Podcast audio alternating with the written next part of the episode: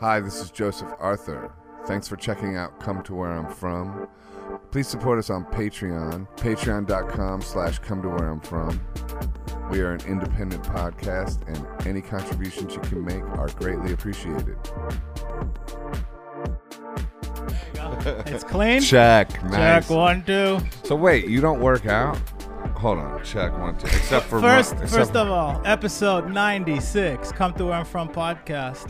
Griffin, Wade, House. Griffin House. What's up? in the house? In the house. In the house. Finally in Wait the a minute. house. Episode 96? 96. 96? Air you high guys are five. crushing it. Fuck. I love that number because it's 69, and I'm not talking about it in a sexual way. I just like the number 69. It follows me. I, it means change or something. I don't know. Wasn't I that loo- I looked it 68? up. Not 68? Nah. When you say 68 something? I don't know. You you pretty much have to explain, not in a sexual way or anything. Yeah, when when referring to 69.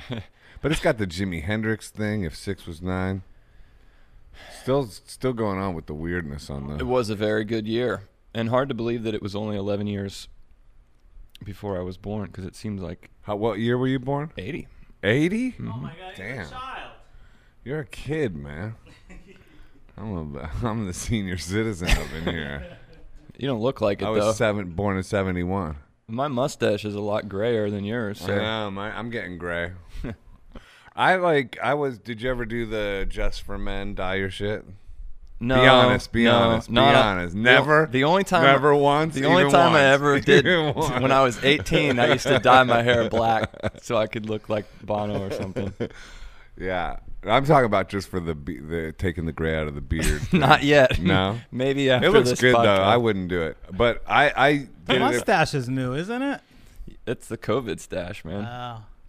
Yeah, I'm letting I'm letting the gray come in though. But I I did take it out a couple times because I didn't like the way my gray only comes in here or it used to only come in here, and so it always just looked like I had a goatee. so you went for the just for men, dipped your comb in it a little bit. well, maybe, That's cool. but not anymore. Those All right. that was in the past.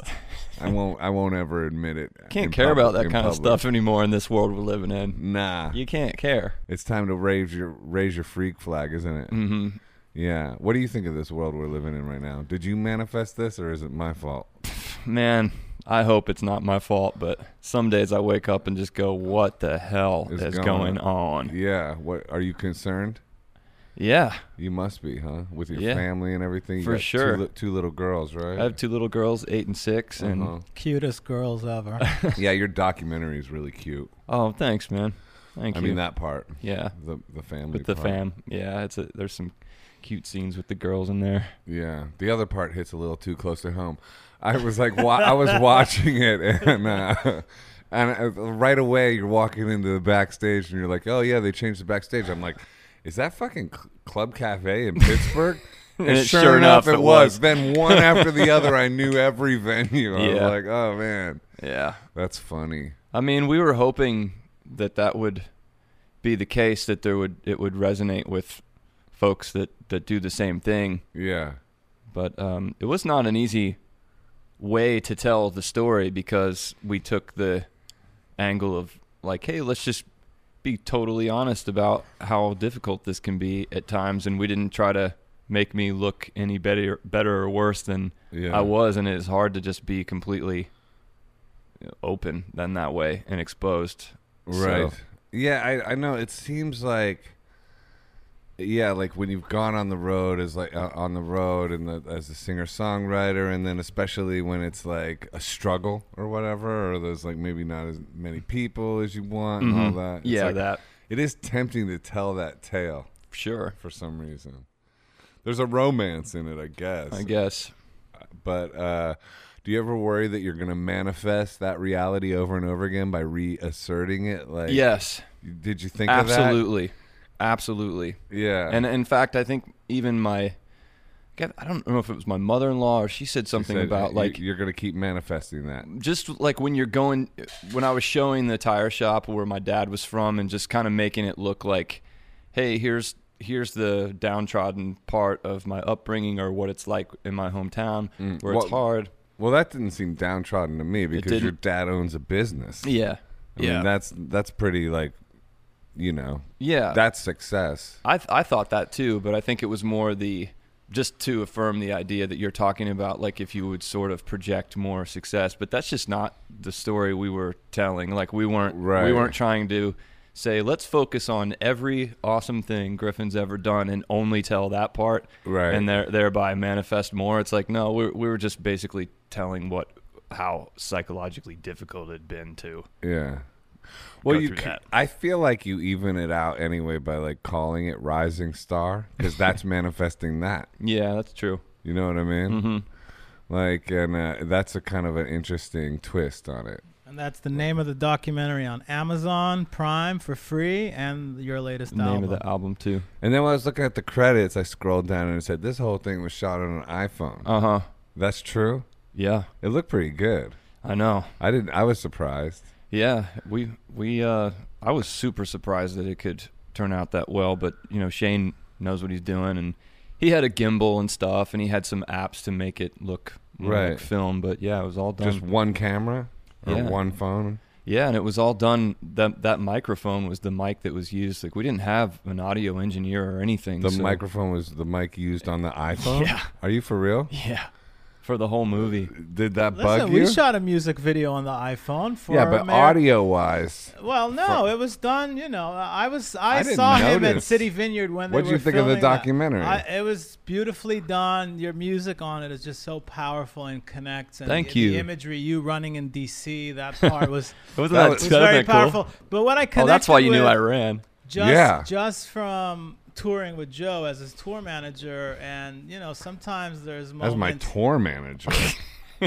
I was I, like, I tour managed you for a couple stretch, years. bro. as Anyway. my bro As hanging my out bro with hanging me out on the with road. me. Well, two, 2010, 2010, I was actually your tour Uh, I anyway, I always try to talk him into coming on the Yeah, road. no, but Joe- ever wants Jo- to. Joe sometimes tells me like there's soul sucking moments sometimes on the road, and when you were standing in that room, in was it Club Cafe or wherever, and you're looking out, and you had that expression for a second where you sort of like let your guard down, Yeah. and it was like pure honesty what you were feeling, and like that was just everything to me. Yeah. Well, it's just like yeah, you go to a town and it's like oh, there's not as many people there this this next time, and it feels like what am I doing? I'm spinning my wheels. It was a bummer because I hadn't played that room probably in years, and then I went back there like a year before, maybe six months or two year before we shot the documentary, Yeah, and it was packed. packed. Right. And then we go back, and of course we don't tell that part of the story. We tell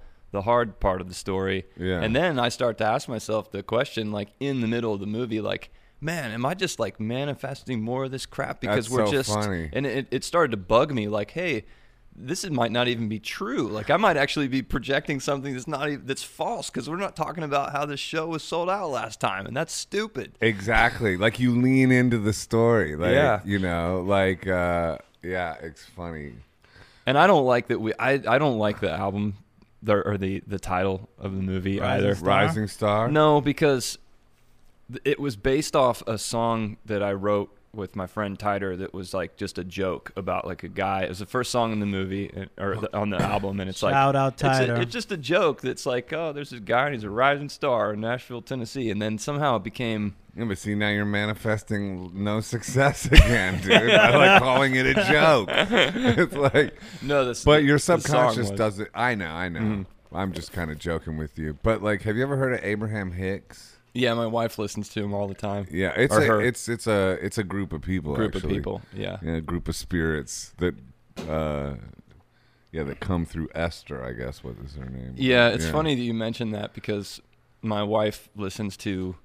She's really in touch with all the coolest stuff, and she's always listening to it. And then she sends it to me, Yeah. and I end up not listening to anything because I just feel like she's trying to send me like self improvement tapes and stuff, and I'm Yeah. like, stop sending me this stuff. You don't like that stuff? I should probably listen to. I think it's because it's coming from her, and I feel like she's trying to like file down my edges. You know? you feel? Oh, really? yeah.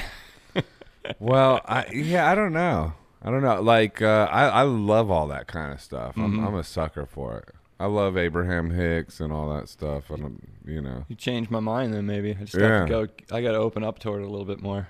Well, it's good on a run too. Throw one of those on and then go run and Right. like you sort of breathe into that like into Mhm. that positive information. What would your wife think of the documentary?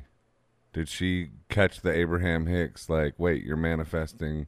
She thought it was beautiful, and I, I don't think she, th- I don't think she thought I was manifesting anything um, Negative. negative whatsoever. I think Right. she was uh, saying it took courage to be that honest about how you struggled with some of this stuff, and it also Yeah. had it had beautiful moments of ups in it as well. And Yeah. by the end of this story, like you get to a place where you really realize that it's it's about something else other than what Yeah. maybe you initially started out of. So Right. Yeah, no, uh, that's true. I didn't mean to come off like, oh, it's like No. a downer because No, it no, no. not It's really cool. yeah, I didn't take it that way. Yeah. I know what you. I knew exactly what you meant, and I think you got that by understanding that about personality. Probably you. And you manifested a beautiful family. Mm-hmm. Talk about manifesting. That's like Yeah. the most important thing. Yeah. You know?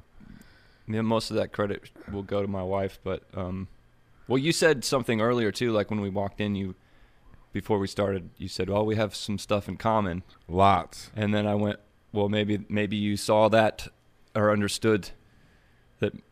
We're concerned I was manifesting negative things because you probably thought about some of that stuff yourself. So A hundred percent, dude. No, like, and you said something in the documentary too, where you were like, "I wish I would have just been more cool with where I was at." You said it differently than that, Uh-huh. but like in the time. yeah, And I've thought that a lot because you go through those things where you're like, and yeah, like people are like, oh, you should be so much bigger than you are. Why aren't you? And a lot of times people mean well when they do that. Some people, I'm sure, are kind of like t- turning the screw a little bit, but like most people probably mean well. hmm But it does like it does kind of like put you in that place of like, yeah, you said it a, a couple things in that thing, like where you like, you know, why isn't this happening? And you like kind of like obsess on the negative, or you think it's supposed to be a certain kind of way, or you, Right. You compare your insides with other people's outsides and all that kind of stuff. exactly. Yeah, It's So a big one. I relate to that.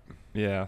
But lately, I'm more grateful. Mhm. Uh, I don't know. The last like last bit of stuff I've been doing, I don't indulge in that as Mhm. much.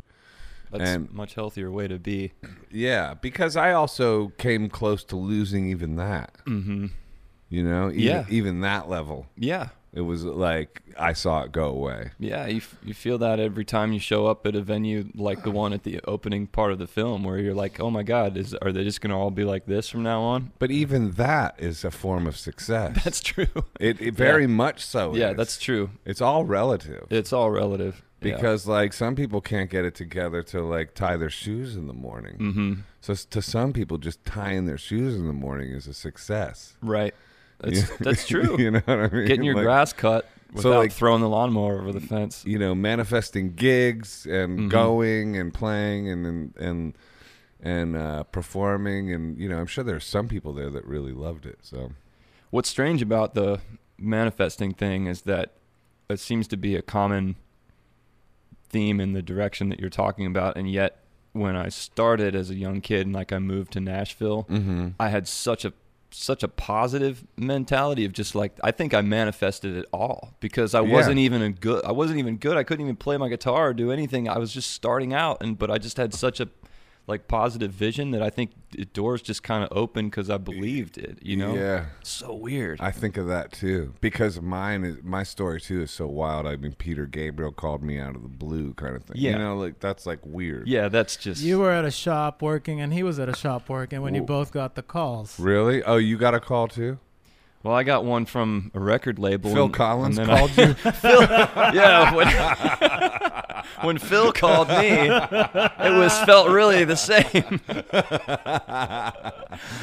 But I instantly relate to that because I had so many things like that where you just went, "What? Like this Mm-hmm. is this is just dumb." Like yeah, my friends would never believe this happened 2 years after. You know, it's just was weird to be young and have that those kind Yeah. of things. Now I want to manifest the ultimate bug out crib. I want to manifest a cabin in the woods away from everybody and like a stockpile of guns and food. like that's the world we currently live in. Like we're like sitting there talking about like old school. Like remember like we wanted to be Wilco, you know? Like know. now it's like I actually just want to be the Unabomber. Minus the terrorism. Now your biggest problem you is know like, I mean? Like, do I get a gun? Do I not get a gun? Um, Can I use the gun if I bro. get it? Probably not. I don't think that's a question anymore. I think like, you know, I don't think that's a question anymore. I think like it's like you know, if I you know, you can't have one here, but as mm-hmm. soon as I'm in a cabin in the woods, I'm getting a gun. It I mean, not to be violent towards anybody, but you got to protect the homestead. you feel like that, and then and then you go. If it gets to that point where like I have to literally think about discharging an AR-15 in my front yard, it's kind of like I'm not even it sure. It could just be like a, you know, it doesn't have to be an AR. You went from 0 to 60 real quick, bro. There's many levels Welcome before to my world. AR-15. no, I had a conversation with a friend right when this whole thing started. He go and he said the same thing like, "Hey man, I wouldn't want to kill anybody for stuff. I would just give them my stuff." Yeah. You know. But and that's understandable. But Mm-hmm. like I think uh, you know, there's they're talking about food shortages happening and Sure. famine and water and this that and the. I mean, I feel like the world we're about to live in is is dramatically different than the one where we've been sort of privileged to exist in. Yeah, it could be. I mean, we certainly didn't see some of the stuff coming that has happened in the last four months. Absolutely So- not. That's been wild. And the predictions, you know, are are that it's going to get wackier. I'm sure it will. Yeah. Well, it makes sense. I mean, they're they're not talking about, you know, they're talking more towards shutting things down. Mm-hmm.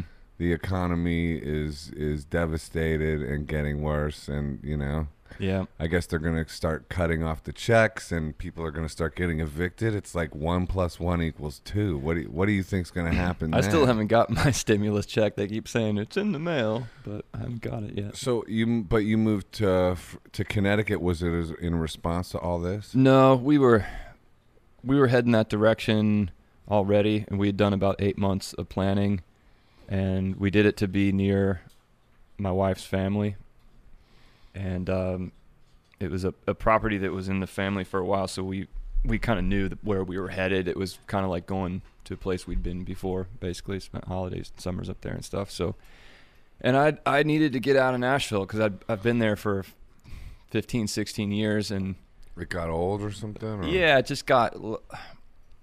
I think I I kept touring and getting more and more distant from the community there, so I'd come back and kind of have nothing to do and no no real relationships business wise or music creatively going on, and it would just feel like, man, I could live anywhere. Like I could live in a Mhm. cabin in the woods. Why don't I? And then we had an opportunity to do it, so we did it. Well, your timing is out of this world on that. Yeah, I, I mean, dude, if there was ever a time to live in a cabin in the woods, it is. It is now. now. It is right now. but how how are you doing here? Like dur- during thinking about living in a cabin in the woods, dude. Right. Honestly, and I, and like I've always th- sort of thought, oh, Thoreauish, or I'll go upstate, or this, Mhm. you know, in the future. I'm having fun in the city right now. I mean, in, I mean that sounds weird to say, but Mhm. I have an art show in the West Village. hmm You know, shout out Michelle Mack Gallery in the you know West Village.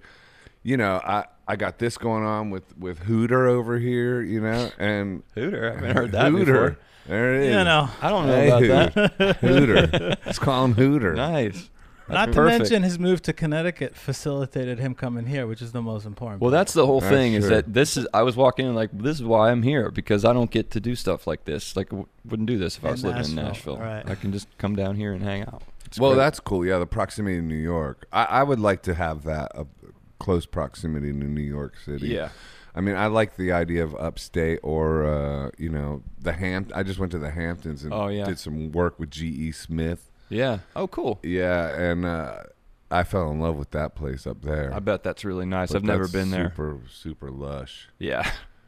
You know, but yeah, I so I'm I'm enjoying the city, but feeling that the sort of uh, danger is rising and projecting onto where it possibly can go, I'm kind of like thinking it seems like maybe it's safe to move out. Yeah. A lot of people are leaving, Mm-hmm.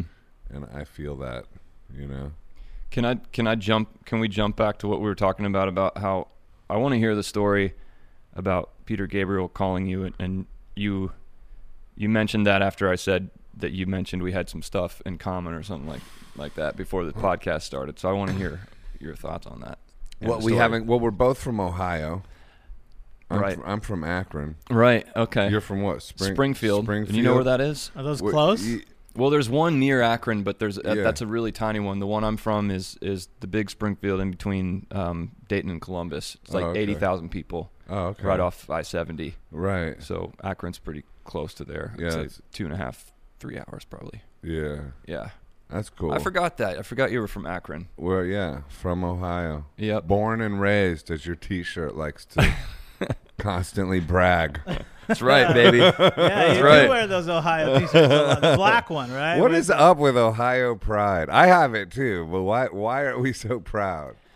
I don't. I think it happens from any place that you feel like people look look down their noses at a little bit and don't really Oh, that's understand what it's about. That's true. I mean, I think I don't know. It's sort of like people Yeah. are proud of being from Ireland or something because they got had a hard time with England for a long time. Yeah, I don't know. I get you. yeah, and it, I thought here's something that's kind of funny is like in your documentary, you're like going like, "Oh yeah, like John Legend's always the guy that made it bigger." But now I bet you wouldn't trade places with John Legend for all the money in the world. I didn't know him in school, but I Are you guys the same age?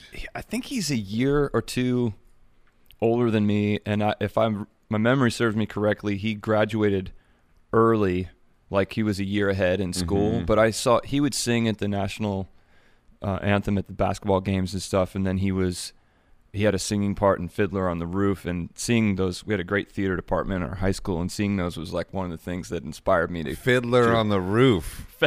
Talk about manifestation. Oh no, you didn't! I'm just saying, we talked about manifestation. You can't be fiddling on that roof there, boy. Dude, Last night, John my wife. Legend, get off the roof and stop fiddling. La- last night, my, You're going to wind up on a list. you're gonna get me in trouble. You're gonna be like, "Is that Griffin talking?" No, I have said nothing about John Legend. This is all Joseph. You know who I have a I have a similar version of that. Mine is the Black Keys. Right. Same high school. Sure. Chrissie Hynde. Chrissie Hynde as well. So I got a, you know, double duty right there. Well, at least in in that sense, you're part of a, a collective of, of talented folks that are coming out of the same spot that are drinking the water that's sparking all this creative Yeah. rock and roll. That where I'm from it's sort of like there's there's two guys. There's John You and Legend John there, Legend. and there's me. And it's just to me it's hilarious when it's like you they put it on my parents will send me pictures and from the hotel downtown it'd be like a one of those wrappings that they do on elevators. And it's like me and John Legend is like why do you guys even bother to com- don't even bother to go there because I went I went to my radio station in Akron. Um Wait, edit point. Look up the radio station in Akron. I have to say the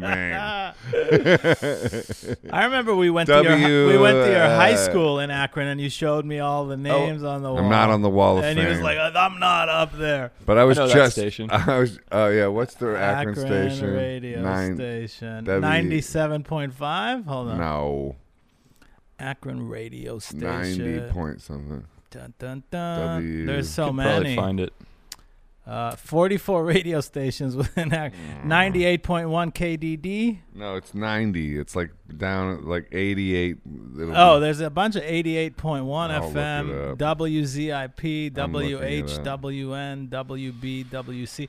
Where would you uh, go see shows when you lived in Hold on, we're not changing the subject. We're getting. Well, I'm, we're I'm getting giving you time to Google. Hold on, Akron Radio. Hold on. There's no. Hold on. Don't go down a different avenue. Ac- Akron Radio Station. Okay, here we go. And cut. Oh, here we go. Summit ninety one point three. Oh, yeah. So I went Summit. WAPS. WAPS. Yeah. So I went and just played on their Sure. station WAPS in Akron. The Shout Summit. That's great. Shout out. Yeah they're great man I love They've them. But definitely it- done some st- in in studios at the summit Yeah, and uh, and they had like musicians from Akron, on, like And they didn't include you. and they had Michael Stanley. They, and I was like, and so the whole session, I'm just going like, where am I? I just like it was over and over again. So then I get like you know a, a month after that or so they send me pictures like they painted me on the wall. Nice. They So, did? Yeah, now I'm on there. you have to speak up. it's like, dude, sometimes it's the squeaky wheel. Well, that's what I'm saying. I was Yeah. going to tell you the same story of uh, the you- guy, in I don't know if you're on this wall, but you know, you know the Blueberry Hill room at the Duck Room in St. Louis. I don't even think I've ever played. Never there, played bro. there? I don't think so. Really? No, I don't think Where'd I've you ever. play in St. Louis then? I don't think I've ever played in St. Louis. Really? I, I can't Hmm. remember. Well, anyway, there's a, a huge wall of everybody that's played this guy's place. This guy Joe Edwards, he has owns Blueberry Hill and and the Uh-huh. pageant and a bunch of other places, and it was like the whole strip of University City. And uh, I was in there and seeing a bunch of my friends on the wall, pictures that have been taken with this guy, and I'm like, man, pff, I've played here like 15 times. He doesn't have a picture of me on the wall. And lo and behold, I've never seen this guy before. He walks in the room and he's standing right there, and I was just kind of like, "Hey, Joe, I'm playing the room down downstairs." He's like, "Oh, hey, Griffin, how's it going?" I'm like, "You don't have my picture up here." He's like, "I'm going to get my camera right now." So he runs and gets his Make camera. Make it happen. I still don't know if it's up there, but we took the picture. So, Joe, if you hear this, I hope that put you put the picture up. Make me feel better. So Akron. okay, no, we're going. We're going to Peter Gabriel. He wanted. Yeah. Uh, so, uh, what was that like? What? Why did that happen? What Uh, happened? because I was in Atlanta, I started making like uh, um, demos. Yeah. I, um, I was in like loud, scream, funky, weird bands, and oh and then I started like doing singer songwriter stuff. And the first demo I made, I, w- I was already in AA, okay and I was like twenty. yeah you know, like, uh, but actually, then it was like a little bit older, and then um, I gave it to somebody in there, and then he gave it to a guy at a record company, and then that guy sent it to somebody in New York, and that guy gave it to Peter Gabriel, and then he called me. It was like random like that. yeah But you know what's interesting is it's like that.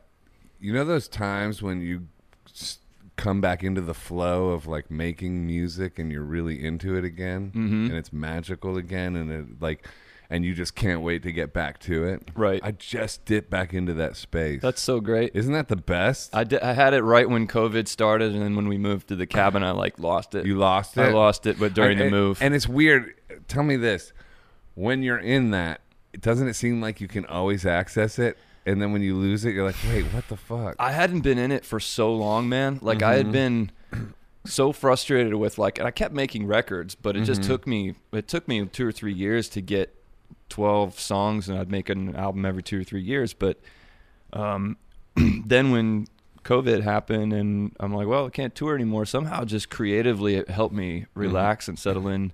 Had a Mhm. couple projects that people asked me to do, and I was like writing all the time and felt felt great. But yeah, I love that space. It's so empowering. So what happened? So what did you end up making a record like for a COVID record or anything like that? Or No, I, I was doing a bunch of StageIt shows, which I'm still doing, and I I filled the time by just rehearsing for those every Friday night and playing some new songs I was writing, and uh, Yeah. and now I'm I have a batch of songs to record for sure, like Yeah. a bunch of brand new ones that I'm excited about. But um, yeah, Can you record them at home or you gotta go to a studio? man, I I want to do it at home, but it's hard to get myself to make the commitment of like, okay, how am I am I to do this all acoustic? Am I to play to a loop? Am I to play, you know, hand this to a drummer? Am I to do it to a click? I can't. I so I start to think like maybe I just need to go into the studio to force myself to do it, but then every time I make a studio album with a band and then I go back out on the road and play acoustically by myself, I'm like, why am I making studio albums Right. with a band when I'm just playing these songs acoustic by myself? It just doesn't make sense. I had the same. I have the same exact thing going on with like a bunch of new songs, the COVID era, Mm-hmm.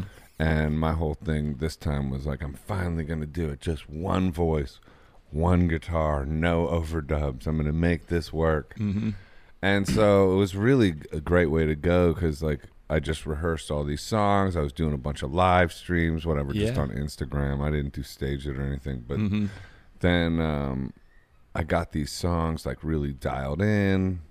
My little little fan base knew of 'em- knew them and liked them Yeah. and was responding to them. And I recorded solo acoustic versions and then uh, started just playing with G.E. Smith. And then he uh, he started overdubbing on a couple of them, Yeah. and I was like, "Fuck!" It was like so Yeah. much better. Yeah. And I was like thinking like Oh, maybe my ego is all like maybe like this whole like cuz solo acoustic it feels like oh this pure thing like Mhm. it's, you know but sometimes that could be ego in disguise It can it- for sure. you know and and uh so then that's what got me into the zone is like like having these this group of songs that is really kind of well developed because Mhm. they're they are strong songs because they do ha- they do work Right. solo acoustic. I don't think they're necessarily going to be their best versions that Mhm. way. Maybe, maybe a couple of them could be, but like then going and doing the overdubs and starting to produce them out and putting beats on them and stuff like it's so fun. It's Yeah. like playful It is. and it doesn't feel labored or tortured or anything. That's like great. that. Yeah. Did you so- did you record them all to did you do them to a click or No. nothing? So that's cool. No, but I play drums. Okay. So for me to play, And I, my bass. my rhythm is pretty good. So it's like I, I just I've been playing drums over top of them, and and Oh, it's cool. it's cool. Yeah.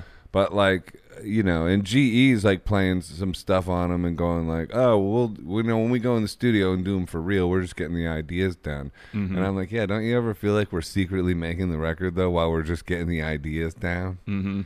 You know? That's that's cool. I want to hear it now. I got me Yeah. interested. Well, what happened when you went to Connecticut to where you're saying you kind of lost that? What what's what's up with that? I don't know. I think I was just in such a I was in the hunkered down vibe where it was just me my friend asked me to do this side project from Nike and he had me cover um a Here Comes the Sun and it was for a- George Harrison. yeah, it was for a COVID ad in China, and I really thought I was like so positive I was going to get it because I I had played it on this guitar here and I learned all the parts, and I surprised myself that like I could. I don't play that much guitar other than just accompanying myself, so I learned all this stuff. It was not easy, but um, learned the whole thing. Did it in my garage, and it just felt really em- empowering, you know. And it sounded good, and I sent it in, and I just missed getting it, but the whole process was just really fun to learn a song like that and then it just kept inspiring me to write more stuff and it put me in a in a recording and a writing frame of mind and then there was nothing else going on so it just felt like the weather was springtime was coming we were in like spring was in the air in Nashville and I knew I wasn't going to be touring anytime soon so and then you know moving is crazy man like we had to we had a moving company come and we had had a to big house. pack up the there. house and then just come up here. So it just kind of I got out of the groove, and then when we got here, um, I've just been unpacking, and my creative energy has been going towards things like I'm gonna hang some lights here, and then install these lights, and learn how to do electrical, and do all this other stuff. So it's just How long have you been my- there? Been there since uh, I think we moved in May 26th. So How, so how long is that? I can't. I can't. add Two, that fast. two and a half Two- months. two and a oh, no, months. two and a little. Yeah. two and a two and a bit. is there gonna be a room for you, like, to have your own studio? Is it a full house? The nice thing, you guys have you have to come up and see this place because um, the house itself is is super cool. It's really old, um, built in 1930 or something, and then out back there's a little one room cabin with a little stove, and you can go out there and work and do a whole record out there if you wanted and be private. So it's kind of nice. I could definitely turn that into a space. I just haven't really done it yet. So is your wife? Is she like super into the masks and everything like that, or is she like more of like a patriot, like anti-masker? What? No, she's um generally when we're kind of in the same spot and which is funny cuz we find a way to have conflict and conversation even though we both basically vote Agree. exactly the same way and agree on almost everything but we find a way to get into a thing so we uh but I would say she may be a little more in our conversations like lean a little more left than I do and yet my definitely my behavior has been more um, taking more precautions around just being super safe with stuff. Like Yeah. I'm always keeping my distance and keeping the masks on and and um, Yeah, I mean, I, it's a complicated. Once we started politicizing everything, which Right. you know, Which that- is on- silly. Once you do that, it's like, hey, it, this is supposed to be about health and people's health, and Yeah, let's and make it's a sure. political yeah, thing. Well, once it turns political, then people are just doing things to prove a point, and that's that's not good. So, I don't know. It's a weird world Yeah. right now. What what about like uh what about with the kids? Yeah, and her older parents too. Like, This connection, the kids and the Well, yeah, like I, I'm just saying, like what what about like raising girls? Like, what do you think of the psycho- psychological effect of like? Have you seen like a psycholo- a, a psychological like damage from all this stuff on your kids, or what do you think about all that? I think it's way too early to tell what kind of damage we're doing in our response to all this stuff. It's just sort of like saying we don't know the long-term effects of cell phones yet. You know, we're right in the Yeah. middle. I mean, we're right at the beginning of all. Oh, this so stuff. you're one of those five G conspiracy theory? No, I'm just not kidding. necessarily, but no, but but I I I think I'm picking up what you're putting down, and I think that the reaction to all this is going to be um, more damaging. So I think you do have to start weighing like what are we protecting ourselves from versus what are we burning down. yeah, Like all live music, Exactly. Like, how many livelihoods, then what the the suicidal results, just the mental health alone, the mental health and then also there's no endpoint to it Mhm. doesn't seem like there's an endpoint to any of this so it's like where are we just burning all of life down to potentially protect us from something that has a very sort of low death rate not not you know obviously it's terrible if anybody dies from this and everything like that but you know Mhm. at the same time you got to also weigh the sacrifice for like you know the response Absolutely. And I think it's been frustrating to me. Uh, the biggest thing that's been frustrating is that I feel like my job is to go out and use words to inspire people and bring people together. And Exactly. in this moment in time, I've felt so utterly silenced in every way because I'm sensitive to everybody's opinion and I think everybody deserves to have one and deserves to be heard. And I know that if I say something, anything, if I Right. say anything, it, it's going to cause like some some sort of blowback on social Yeah. media that I don't want and my only my only goal would be to open up a discussion but because that's the avenue that we have to discuss people behave really poorly on there they behave like they behave once they get behind a wheel and there's glass and metal be, Yeah. you know and they're like well I'm just going to treat this person like a like he's not a human being Mm-hmm. and I've been like starving for just having a, a conversation and like I've even thought about going back to my school in Ohio where I grew up and inviting everybody that's in school there to have like an open forum. Just every people from every walk of life to just how do you how are you feeling about that? Like let's talk about this because I think people are just not able to talk about it. It's like if you don't have one specific viewpoint on this you're wrong and bad and there's no discussion to be had. I And, could not agree with you more. like And that scares me so much. I have been putting myself out there in that Good. way. I, I, I have actually done that. I mean, I'm doing it right now. you are doing it right now which I appreciate And I'm doing it right now because of what you're saying. I, I, I think it's a it's valid to have discussions about this, and and that you shouldn't be that you should be able to say something logical Mm-hmm. or rational without it creating hysteria. Yeah, and this is a safer Like- place to do it because somebody's less likely to go, "Hey, I'm going to track. I heard what you said on that podcast. and I'm going Right. to come track you down and criticize you." When you when you make a post about something, it's so much more immediate and it's taken the wrong Yeah. way. I have made posts about it though. Mm, and how'd well. that go? Uh, I mean, it's weird because I'll make a post like I made a post like just like um, maskers versus unmasked or Mm-hmm. versus the non-maskers. Like here's the different, you know, maskers basically. Be- I guess like believe Mm-hmm. the government is telling the truth. Mm. Like they don't. They they they feel. You know what I mean? Like versus like. I, I like basically I was I made a post basically saying like these two f- factions should not hate each other. Yeah. they're just seeing they're just they just both they both have a valid take. Mm-hmm. They both do. Sure. non-maskers are not like just I don't care about humanity. I don't care.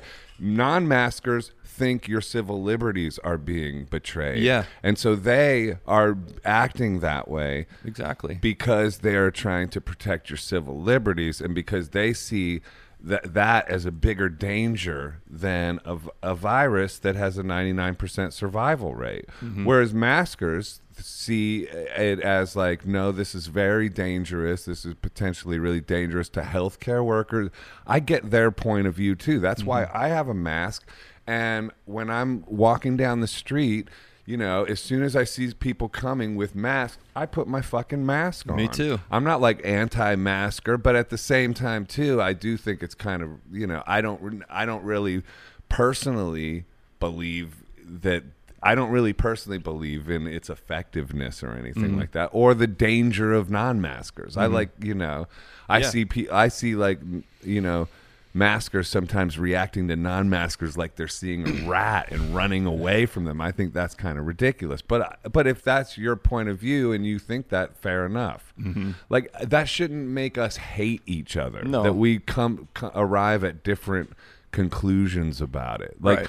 Because both are valid. And and and and for non-maskers to not trust the government frankly that just makes sense considering the government's history of like lying weapons of mass destruction would be a for instance Yeah, or or, know or even mean? or even deeming it acceptable to tell us that in the beginning masks did not work at all. well right and- the, and the to total the flip-flop of it or It's to like- see fauci without it and then also silencing all the doctors that say hey a mask is basically like trying to keep mosquitoes out with a chain link fence it's like it's Right. not effective to viruses in your eye you know there's you know, or like restaurants where you like walk to your table with a mask on, then you can take your mask off while you're sitting there. It's like, come on, dude. Yeah. Like that's not that's not science. So let's not pretend that is science and that this other thing isn't science. Neither one is science. Well, the la- the latest like, one you know what I mean? Like the common sense factor just seems to be missing from Right. every uh, the entire world right now. right. Yeah. Like just that's I think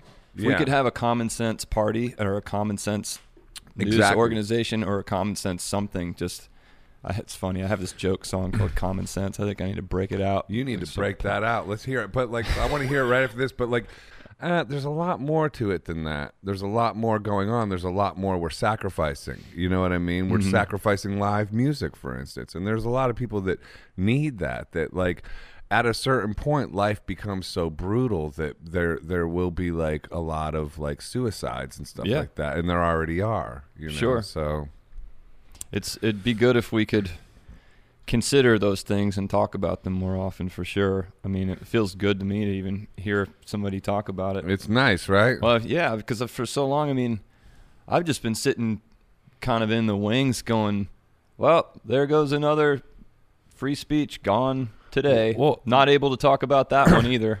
But but we even on the decide that. Mhm. We decide that you have to be able to stand up to social shame. You do. And that's what I kind of make myself do. Oh, and you were asking what was the fallout. The interesting thing was Mm-hmm. I made this post about like the oh, the difference between mask and not ta- not taking a side, although you Mm-hmm. can kind of tell what side I'm on a little bit, but like still just trying to eat. And then the responses I would get would be like, "Oh, you really put your foot in it this time." Like it was friendly fire. It wasn't Mm-hmm. Right. like fuck you, man. You fucking suck. Right. excuse my- Unsubscribe, But it was, but and I'm sure a lot of people have unsubscribed or whatever. But like, but mostly it's just like, oh, you really put your foot in it, and I'm like, and then I would just respond like, put my foot in it by like displaying two sides of an argument. Like, Right. ask yourself why that is me putting my foot in it in the United States of America. Sure. You know, and like I, I was like disturbed right when Alex Jones got canceled. He was the first YouTuber to get silenced, and it to me it was just like right away I made a post that said, "What happened to I don't have to agree with, agree with what you say, but I will defend your right to the death to say it." Like mm-hmm. that's the country I grew up in, mm-hmm. and I don't think we should all be so terrified to speak our minds from this supposed like you know. Yeah, for sure. You, you you have to be able to say those things, and it, my my way of being in the world and the position that I've always taken on it in terms of songwriting, playing shows, and being a person making posts is that I ultimately want to find a way to bring people together. Like to me, that's Yeah. the solution for this. It's not like let me say something that I think is true and and and just like uphold that stance and then alienate these people. It's like I want people to be in the same room from different opinions. I want them to be able to have a night together of music and maybe disagree on some things. Maybe we don't. Is it so? I don't want to create that environment online for myself, mm-hmm. but at the same time, it's frustrating to not have. I mean, put it this way: if I open that door, it's like all I'll be doing is is engaging people all day long because I actually care about it that much. So I have to make a choice of like, am I gonna take care of my family and my home today and be creative and write some songs and live my life, or am I gonna go get involved in that arena? And it's like, You can split the difference. you you can throw the grenade in the room and then not look. That's what my friend and I right. talk like. Yeah. Uh, shout out grandma. That's our friend. Like what my friend says about like making a post on Instagram and then not looking at it. You throw Yeah. the grenade in the room and then run away. I mean, I, I, honestly, I did. I waited. I didn't post certain things that you were supposed to post when you were supposed to because I don't like people telling me what to do. I, um, I, I, I, I exactly the same. and but I, exactly the same. And I think I'm picking up what you're putting down. that that that by the way too. I have a whole theory about that too. well, I'm I'm sure I probably have a good idea what it is. Well, uh, well, I, I mean, well, okay, do- we went I through get it. we went through a collective trauma, right? Mm-hmm. Um, that that is uh, uh, epic, yeah. epic collective trauma. Everybody did, white, black, Yep. woman, man, child. Every all of us went through a huge trauma, and then suddenly you were a certain section of society was told actually don't express yourself and shut the fuck up for a little while Mm-hmm. Right when we need to all express ourselves on a certain kind of huge public trauma now i know there's other traumas that It wasn't happen. even shut up though. And- it was it was shut shut up.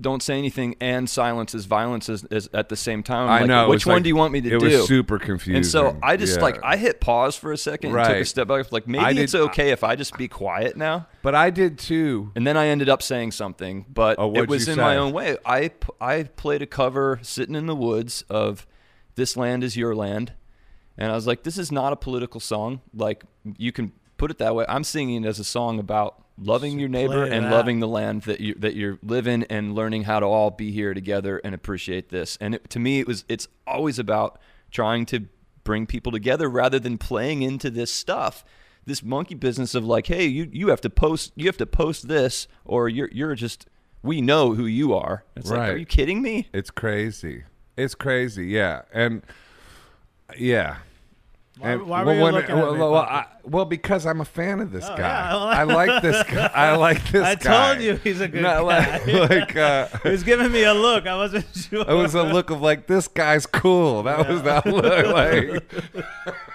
Like, no, but yeah, it's like it, it is dangerous areas to talk on, but like. In terms of like, and maybe we'll edit this part out. No, I don't but know. we're even but, stepping but, but on like, eggshells now, trying to talk. I know, about trying it. to talk about, but even like when you when you go with like say, okay, Black Lives Matter, okay, right, and if Black Lives Matter was just about racial equality, I would hashtag Black Lives Matter on a lot all of day long all day long. But it's about a lot more So than much that. more. So, and we all know that, but mm-hmm. we're not even really allowed to say that. Mm-hmm. Ish, and then also it's like okay, so it's a bit manipulative to like say that that's what it's about, but then it's also about all these other things like sneaking up behind, and it's like wait a minute, I'm definitely all about racial equality and equality for all, one hundred thousand Yeah. percent, and adjustments definitely need to be made. Police policing needs to be reformed. I'm not for defunding. I'm for probably more funding and more like training and make it a higher paying job to where people have to like have psychological evaluations and be like Yeah. you know, like to me like common sense stuff. I think you it summed it all up the other day when I saw a photo. This was bugging me so much because it was like people just being forced into voting yes or no on something, and you're basically saying like at the at the top of this bill is this thing that you're supposed to do, Right. And you have to do it or not do it, and what they're not telling you is that a hundred other things Are are, are, inside are it. inside of this bill, and it's like, Right. well, I don't, I agree with that, but I don't agree with this, this, A this, and this. And so I'm seeing the other day on TV, there were finally some guys. Every single player had a Black Lives Matter shirt on. There was one guy standing and he was holding hands and the legs of his fellow players. They all had a t-shirt on. They were all supporting the same thing. But this guy's standing because his brother is in the military and he's trying to respect the United States flag at the same time uh, while supporting what his friends are doing do all. and supporting the movement. Like, why can we just please have a conversation where we're allowed to do both and, and it doesn't have to constantly be either or. And this Mm-hmm. this either or business of like, if you're not on my team, you're just wrong and evil, and you're not a human. And it's like, you've got to be kidding me, really? You Mm-hmm. Right. like we've come to that? Mm-hmm. I mean, it's just so- so frustrating. It is frustrating. The bill thing is a, is a funny example because they do say, well, the bill is this, the other stuff that's in there, uh, you know, I didn't put it in there, it's in there, but it's all got to pass together. Yeah, exactly. Mm. That's exactly what it is. Yeah. Do you want to play some of that music, like either the Common Sense This or This Land or is your, or land. This Come Land? on, Griffin. Come on. Remember if I Oh, even remember how to play. it. do you play need it? the lyrics? no, I know how to. Was it that long ago in the world? What woods? year is that thing? Is that an old one? Uh, it's or like a vintage reissue. vintage reissue. Yeah, it looks nice. This land is your land, this land is my land. From California to New York Island, from the redwood forest to the Gulf Stream water. This land was made for you and me. As I went walking that ribbon of highway, I saw above me that endless skyway. I saw below me that golden valley. This land was made for you and me. This land is your land, this land is my land. From California to the New York Island, from the redwood forest to the Gulf Stream waters. This land was made for you and me. I've roamed and rambled and followed my footsteps to the sparkling sands of her diamond deserts. And all around me a voice kept sounding. This land was made for you and me. This land is your land, this land is my land. From California to the New York Island, from the Gulf Stream waters to the Redwood Forest. This land was made for you and me. That means everybody. it's really that simple. The rest of it all is of so us. pretty when you like. It's beautiful. Nobody- Thank you. Thank you very you. much. Are there more verses?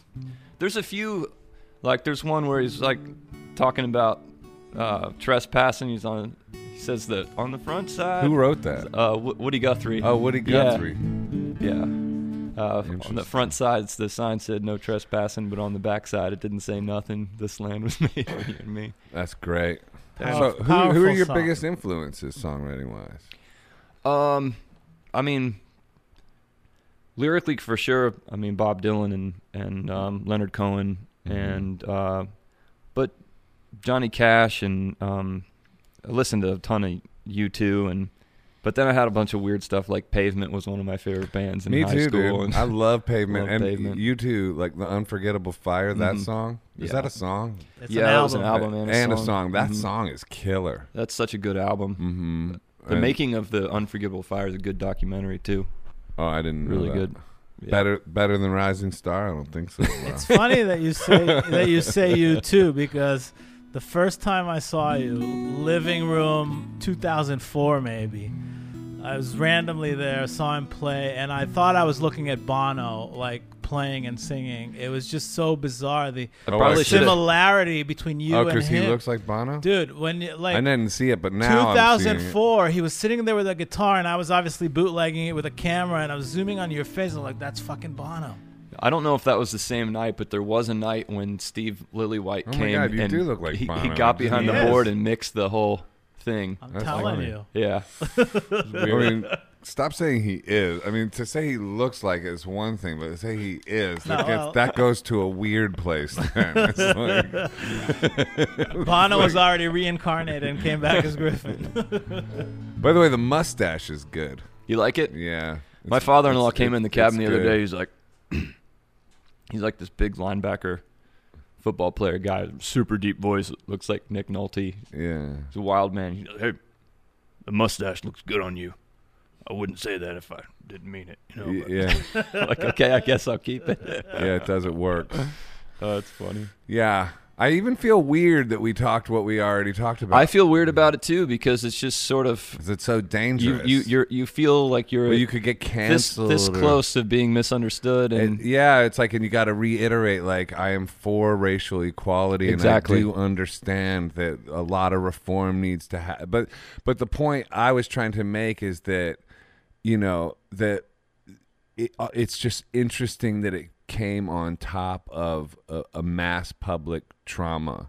For sure. that certain people were then told to be silent. And then also like you said also silence equals violence and all on top of each other. I mean that one day where it was like black square is the only thing you can do or else you're a you know racist fascist you should be canceled. And mm-hmm. then midway through black square day it became like black square that's not gonna you know that became fucked up halfway through the day. Halfway through the day, the rules halfway are through the changing. day the rules changed on that one. It was like oh and i was glad i didn't put a black square. I was like oh at least i didn't yeah, co- at least i didn't comply there. You know what i mean? It just becomes like yeah. It felt tense, almost like in my house for several days when enough time had gone by, and the word on in the media was like, if you don't do this, you're signaling to the entire world that, That you're, you're- somehow a that you're- racist you're or a something. And it's like, are you kidding me? Like, like- can I please think about how I would like to respond to this? And and by the way, like, what if I wasn't even on? What if I chose not to be on this thing that I hate? if I basically, a on social- and what if I had a on social life where it's like, and then I was like, and and then finally we got to like, you know, don't worry about it because you'll take take your time to say something, and then when you do say something, it will really be from the heart and Yeah. and something that's really, you know. So I I did that and waited, and and I felt weird about. It. I felt weird about. I- Man, I, I want to do this, but at the same time, I know that it's not good to just give all of my free will up to some somebody, the government or whatever, telling me mm-hmm. to do something. I don't know. yeah well it does feel like too like there's i, I don't know like like like these things they they they fall in line so like so orderly Mm-hmm. To to uh to an agenda uh, Yeah. uh, of domination and control and chaos and i'm not talking about black lives matter i'm talking about covid Me too. The whole, In- the in- whole, the thing. whole the whole like series of events we've Well, well, I started to feel like I was in a. George Orwell novel, Well, and that it's all unfolding, and it's well, like, do this, you must do this, exactly and I'm like, I don't want to be controlled right now. Exactly. It's so over the top there that it's like, okay, if there isn't a conspiracy, then then you then it sure easily looks like one. Mm-hmm. It doesn't. It's not a stretch to to assume a conspiracy. Sure. I mean, it's uh, in a way it uh, almost like becomes a conspiracy to not believe in any conspiracies at a certain point. Mm-hmm. I don't know. I just made that up. I don't know if that's true, but you know, Ehud is a, a big mask wearer. Complies like do- every time I try to talk about this stuff with him, he goes, "I don't know, man. I just do what I'm told. I don't think. I don't have any thoughts. I don't know." anything." Honestly, I just right? don't express them. I like stay clear of it. Why? Just because it's like I don't know. I got bigger things, bigger issues. Bigger issue. Okay, like what? Like, Don't put me on the see, spot. anyway. it's like back to Johnny Cash. No, but what you said about kids, we don't know the the the effect yet. I agree with him completely. It's only been five months. You know, it's uh, l- listen. It's a long time. A lot of shit has happened, Mm-hmm. but we don't know the implications on kids Mhm. or or psychological or long term. It's like we're living through this, and the the and I know you don't agree with me on this, but like people in this country, um, there's there's no I you have to understand I come from a country where at 18 you go to the army for 3 years, you sacrifice a lot. The country's been at war for 70 years nonstop. When I was in high school, I used to walk around with an actual gas mask Mhm. because Scud missiles were falling from Iraq in into Israel, and there would be like uh, air raid sirens, and we'd run into shelters in high school, and that was Mhm.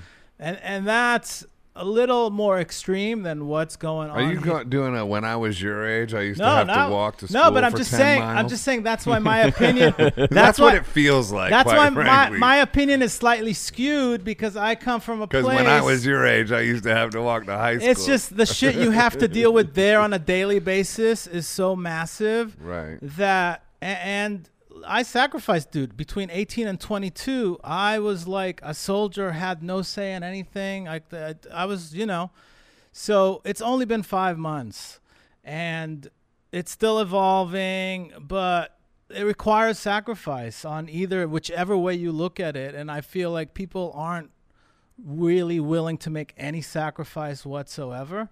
Um, you really think that's what you really No, think no, that's just- why people No. like resist? no, that's not why people resist. That's Because the, to the me, overall, like to me, the re- overall, to me, resisting is way more difficult right? and more of a sacrifice than not resisting. Listen, everything is difficult.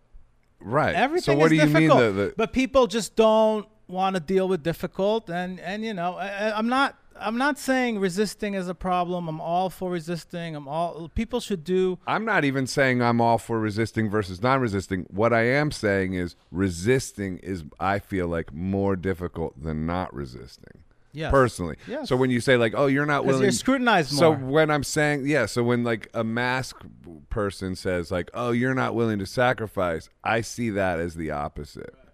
I I I, think it's easier to comply. Either way, it's But new. I and, and by the way, that's not a judgment if you are complying with with that strategy. I'm not ma- I'm trying to say that point without Yeah. judgment. Yeah. But if uh, of just looking at it like just from a distance, not siding with either.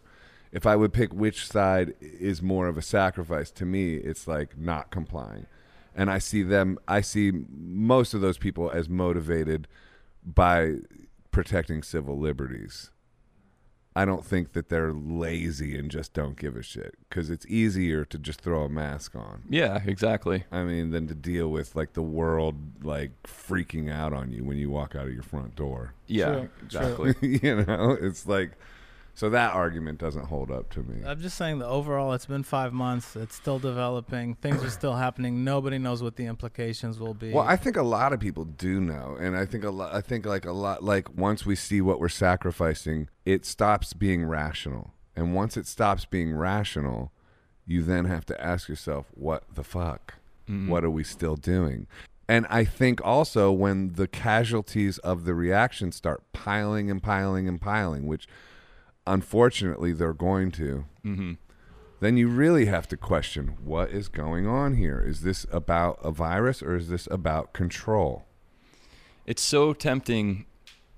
Here, hear exactly that last line was great, and it, in these times that are seem so divided, at least that's the way that it looks from what we're seeing Right. reflected to us. Which I'm not even sure if it's as divided as it seems like yeah, it is. But and I don't know that that's what it is. It I'm just not be. saying. I'm just saying. You got to at least be able to question that without being called a fucking lunatic. of sure. A, Yeah, a lu- like- lunatic it would be the nicest thing I could be think think to be called. I mean, it's a, there's a lot lot worse, but it's almost like you have to make peace with stopping caring what anybody else thinks of you. And I mean, my my whole summary of this whole thing is like my goal is to love my neighbor. That Mhm. means everybody. Like, Mhm.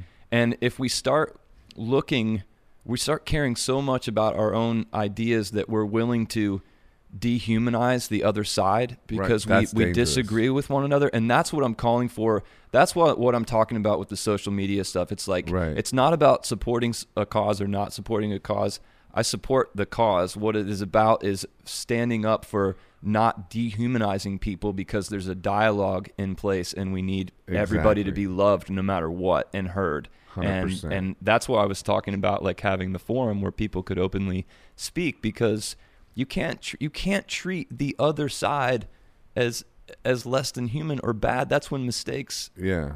bad mistakes happen. Yeah. And and like I don't know. That's so I felt like it's important to just like sum this all up because I know that I'm sitting in the room with people that are like, we believe in loving one another regardless of your skin color or any other thing. So Mhm. like let's make that blatantly clear. Right. d- despite any other controversy we're talking about, right? One hundred percent. Yeah, I agree.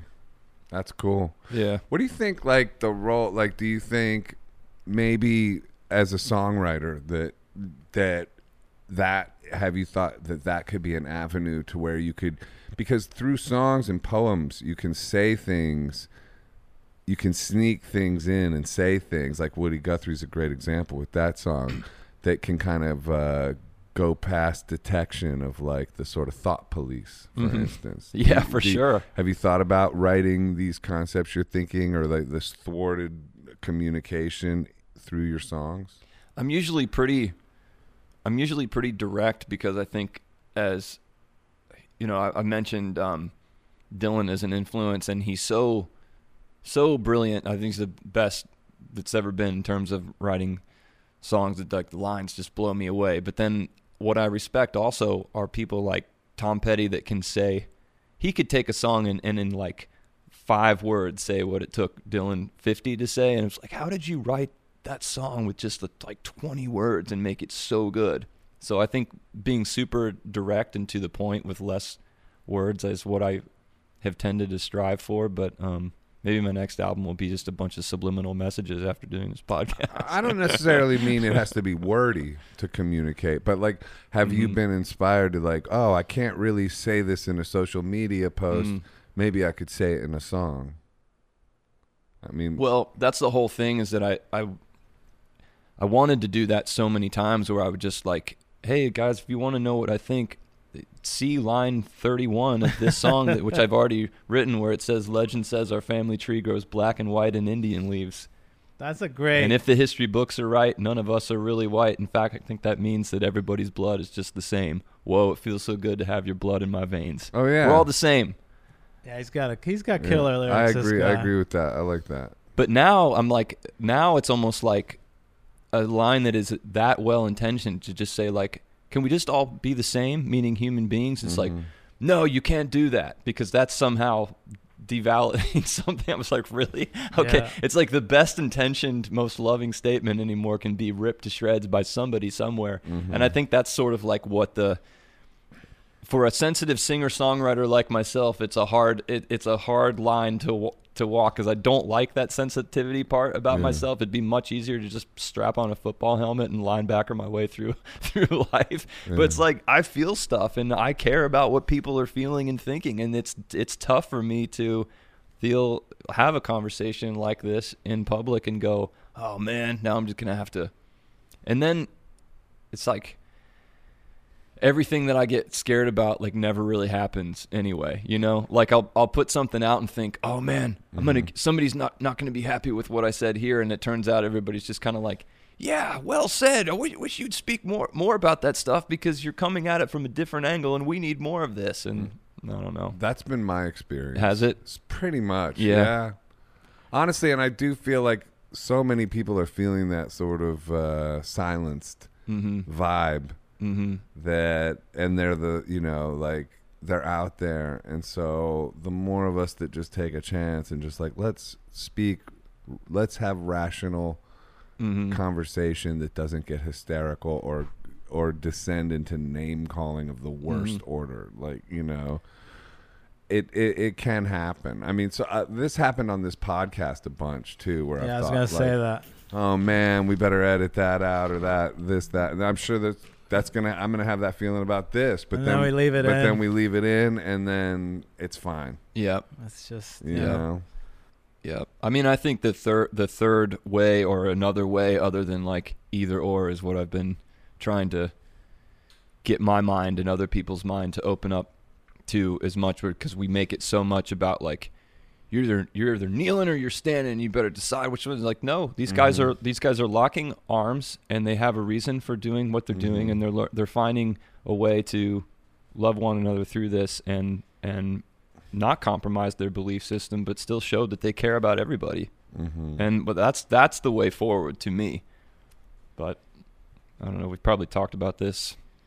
Yeah, we did. We covered it, but that's g- good on us. we for- have to. Good on us for talking about Yeah. it, man. And, agree. You know, and I hope you know, and uh, I, you know, I love everybody too, man. And travel is equals or not at all. I have a song that goes like that: "Travel is equals or not at all." So yeah. you know, I I could dip back into that too and express that sentiment. But yeah, what about your common sense number? That's one that's not really relevant in uh, terms of I- the You song. could just do the way I was made with all those references. Legend says our family tree grows black and white in Indian leaves. And if the history books are right, none of us are really white. In fact, I think that means that everybody's blood is just the same. Sing it with me, boy. Whoa, it feels so good to have your blood in my veins. Whoa, it feels so good to have your blood in my veins. Yep.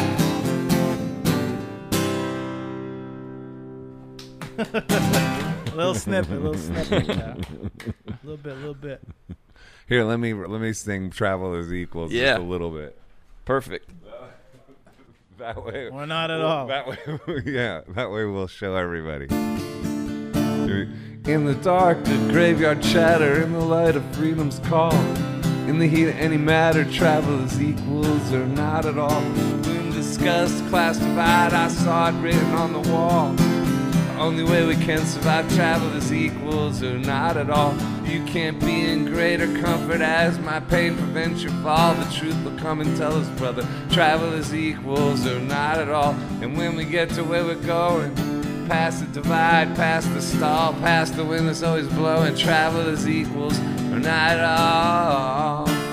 Your way, find a way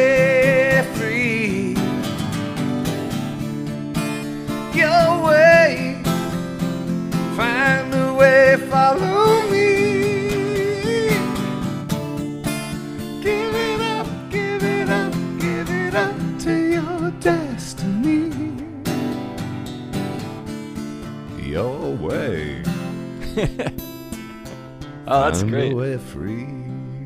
We're doing snippets here, snippets. You know what's so funny is to like have a conversation about that. Then you have like you also then have to play songs that say, "Hey, I believe in equality." Yeah. You know? Exactly. Like- but hey, that's the world we live in. I know it's weird. It's a weird one, man. What do you think? Uh, what do you think um, the future holds in terms of sing songwriting and and um, versus live? Or do you enjoying the live stream? I just played at Stephen's Talkhouse with G.E. Smith, Oh. and we did this. We uh, this uh, I was gonna say it was a good gig, but it was weird because people were in another room watching us from TVs. Right. That's really weird. Very strange. But what do you what do you what's your take on how the future looks for what you do to make your bread and butter? I don't know what the future holds. I know I've been grateful that during like with the StageIt stuff, it was great because I'd I'd look forward to it every week and I'd get feedback from the audience. And when when I was done, it was like my body had gone through the whole chemical process, Uh-huh. the same chemical process that that would happen if I was on stage, and I felt that same lightness and and felt that natural high from playing for people and just Mhm. felt amazing and um, it was it was nice and then it got to be well that got interrupted by the move as well which i think got i took about a month off and then um Do you feel like you're losing your audience when that happens? Like, no i think i just knew that summer was rolling in and people were about to get busy and that everybody had been i mean i was on it like right at the beginning where first week of covid i hopped on facebook live and did a free concert for everybody. Just like we got to come together and, and you know remember what life's all about and we're going to do a free concert. And then i started doing the StageIt shows and then um then i just i think recently i've just been definitely i've gone a little ins- instead of being so excited and and feeling creative vibes and everything i've gone a little dark like recently i've just been a little bit Mhm. down Yeah. about about just it just comes at you from every angle and and I guess the uncertainty of like, man, is is some of this the new normal, and are we are we just accepting stuff that's not even working, and then we're not gonna w- we're all just gonna go go along like a bunch of lemmings with this thing? I, I don't know. Well, it's it's rational that you would have those feelings. It was supposed to be two weeks when it started. It's five months later, Yeah. and with no end in sight, and Yeah. with panic amping up when Yeah. it doesn't really seem to make rational sense in terms of death count for it to do that. especially when you see i mean i play music for a living travel around and play for people and then i'm seeing all these restaurants open around me safely Right. people are sitting outside and people are, are gathering privately and publicly in parks and on beaches and safe distances and then every single show where we're trying to do the same thing is being canceled when the, the, the actual science behind what's going on there is no different than I what's opened up and then you're kind of like what's going doesn't on Make sense. it makes no sense or like or Churches- like or churches like and venues yeah, are the or- same thing. or like uh, well i don't throw churches in because they've like they've been canceled but like re- throw in walmart and throw in target which have never closed Throw it anywhere, but throw you know. but you know But yeah. the fact that 200 people can go in a church and that's acceptable, and 45 people can't go into a venue is unacceptable. Is kind of, they're both venues. Right. People pray Or at the airplanes church and people pray at the music but venue. the churches got hit too that's what that's Yeah, why i don't like yeah. that example No, but they did for a they've minute allow that okay and didn't allow venues at the same time. but time. walmarts and targets and never closed not even for a day mm-hmm. not even for one day, dude. you know, like, but you know, so yeah, it just doesn't really make, uh, yeah, yeah, it doesn't have much to do with uh, rational thought. No. But And- it's and- interesting because we're sup- what the the vibe we're speaking on is supposedly the anti-science vibe. Right. Like this is the anti-science take. right. And it's actually But it, it is the whole like George Orwell. Every war is peace. Like you know, freedom is slavery. Science is not science. Mhm. You know, like, exactly. rational is irrational. It do, it really like you know groupthink. hmm You don't think you know thought police. All of it. Your silence, you, you know, is consent. You know that kind of stuff. It's just And I think it only proves like Orwellian. it is so Orwellian, and, that's the part that's just I think every day I walk around kind of going like, do do do, oh my gosh, we're really in the novel It- now. it's really is going on. it's on. really weird and i and um i don't know a way out of it i don't know how we're getting out of it it doesn't seem like enough people are willing to say what the fuck I know. I know. and then I think when people do, I was I've been so refreshed by it. There's cer- certain folks like Bill Maher, just like he'll s- start saying, I love him. he'll he'll start saying like really surprising things. Where I'm just like, whoa, this guy's.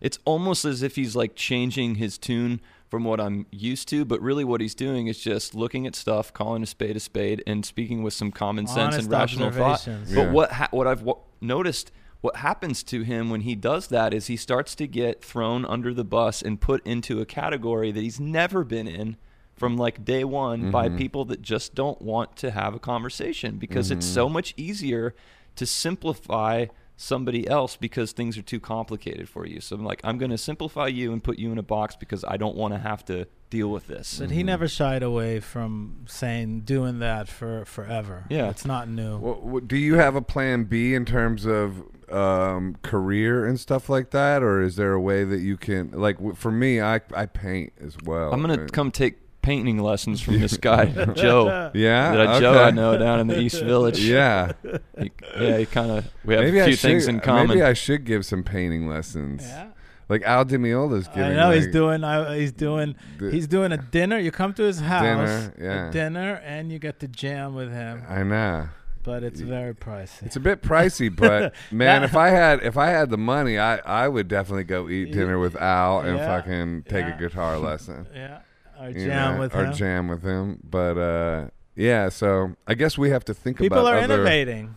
Yeah, you don't have any sort of innovation ideas or I, I keep thinking that I'm gonna wait this out and get back on the road again, but I don't know. I think that's what I get a Mm. little nervous about because it's this whole time.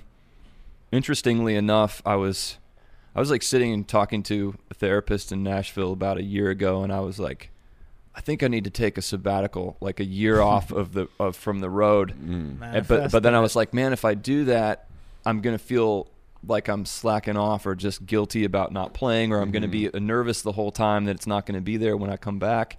And then lo and behold, it's like a forced sabbatical, which for the first month was kind of relieving, and then through the course of it all, I've realized how blessed that I've been to be able to play shows for people. And if I Mm. could make that movie again, it would be like, it would not be called Rising Star. It would be like Superstar. and thank you so much for, for the fact that there are a hundred people that- here tonight, and I am a superstar because truth, it's just like uh, this. I'm so so lucky to I be know, here I know. and and You're- and I wish that that gu- that guy that made that movie.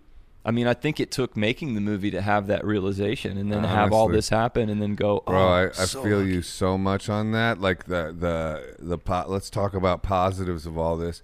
My access to gratitude is so right there. Like, dude, if any, Mm-hmm. like, I'm just, I know, I don't take anything for granted anymore.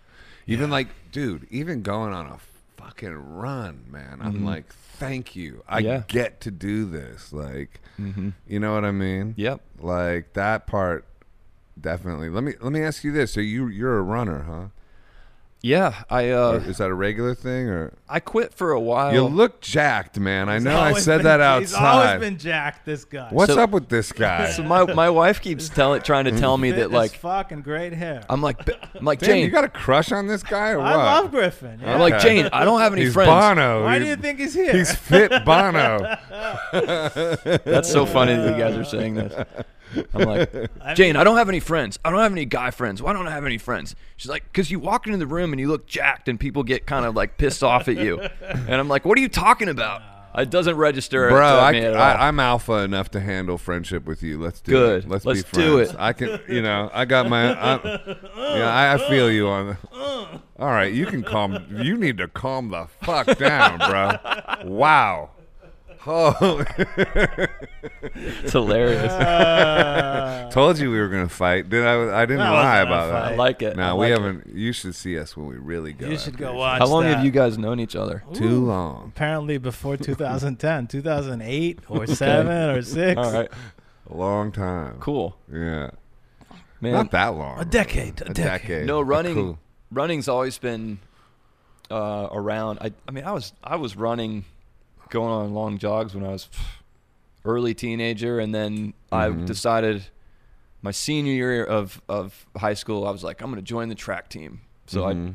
I I gave it a whirl and ran the mile for.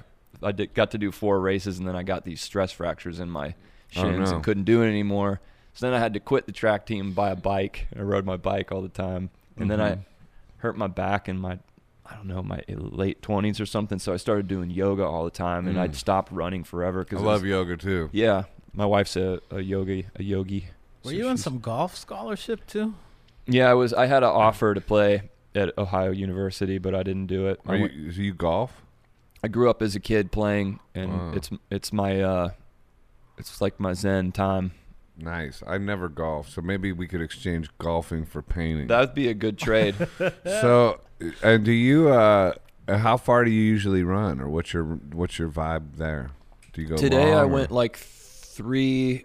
No, I, I went three point five today, and I went three point five yesterday, and I sometimes I'll just even do one and a half or two, just to get yeah, just to get the blood moving. I try not to Yeah. overdo it because I still have some issues with certain things in in my body where I just want to take it easy. But I I love to get the blood flowing and get the endorphins rocking. I like pushing it. Mm-hmm. I go. Yeah. I was running in these for a while. Now I just hang out in these. Nice. You ever fuck with those? I have not For the, rocked those. Uh, yet. Vibram five. I thought you took a break from them. You're back. I wear them like as my casual, just hangout, Oh, shoes, hangout just shoes. to disturb people. But I did. Joseph passed me on the on the bike before we started the podcast, and I, he didn't recognize me. It wasn't Well, because of the mustache, you since I had a handkerchief over my he face. He was masked up. Everybody. He's I was a- masked up. I was doing it just to prove the prove the point. I'm walking down the street all by myself. I got my mask on. Yeah. What shoes are But then he goes, I had these shoes on. He goes, man, I have the same exact shoes. Same exact ones, Air Jordan. oh, you didn't even know it was Griffin? I mean, No, I, I I- figured it out when he said, Oh. "Hey." Um, I didn't expect him to be that jacked. I was like, "Who's this jacked guy?" Oh, it's Just Griffin. He's jacked jacked. motherfucker. so, did you watch the Jordan documentary? I did. What'd you think? Loved it. Yeah, Loved it. So cool.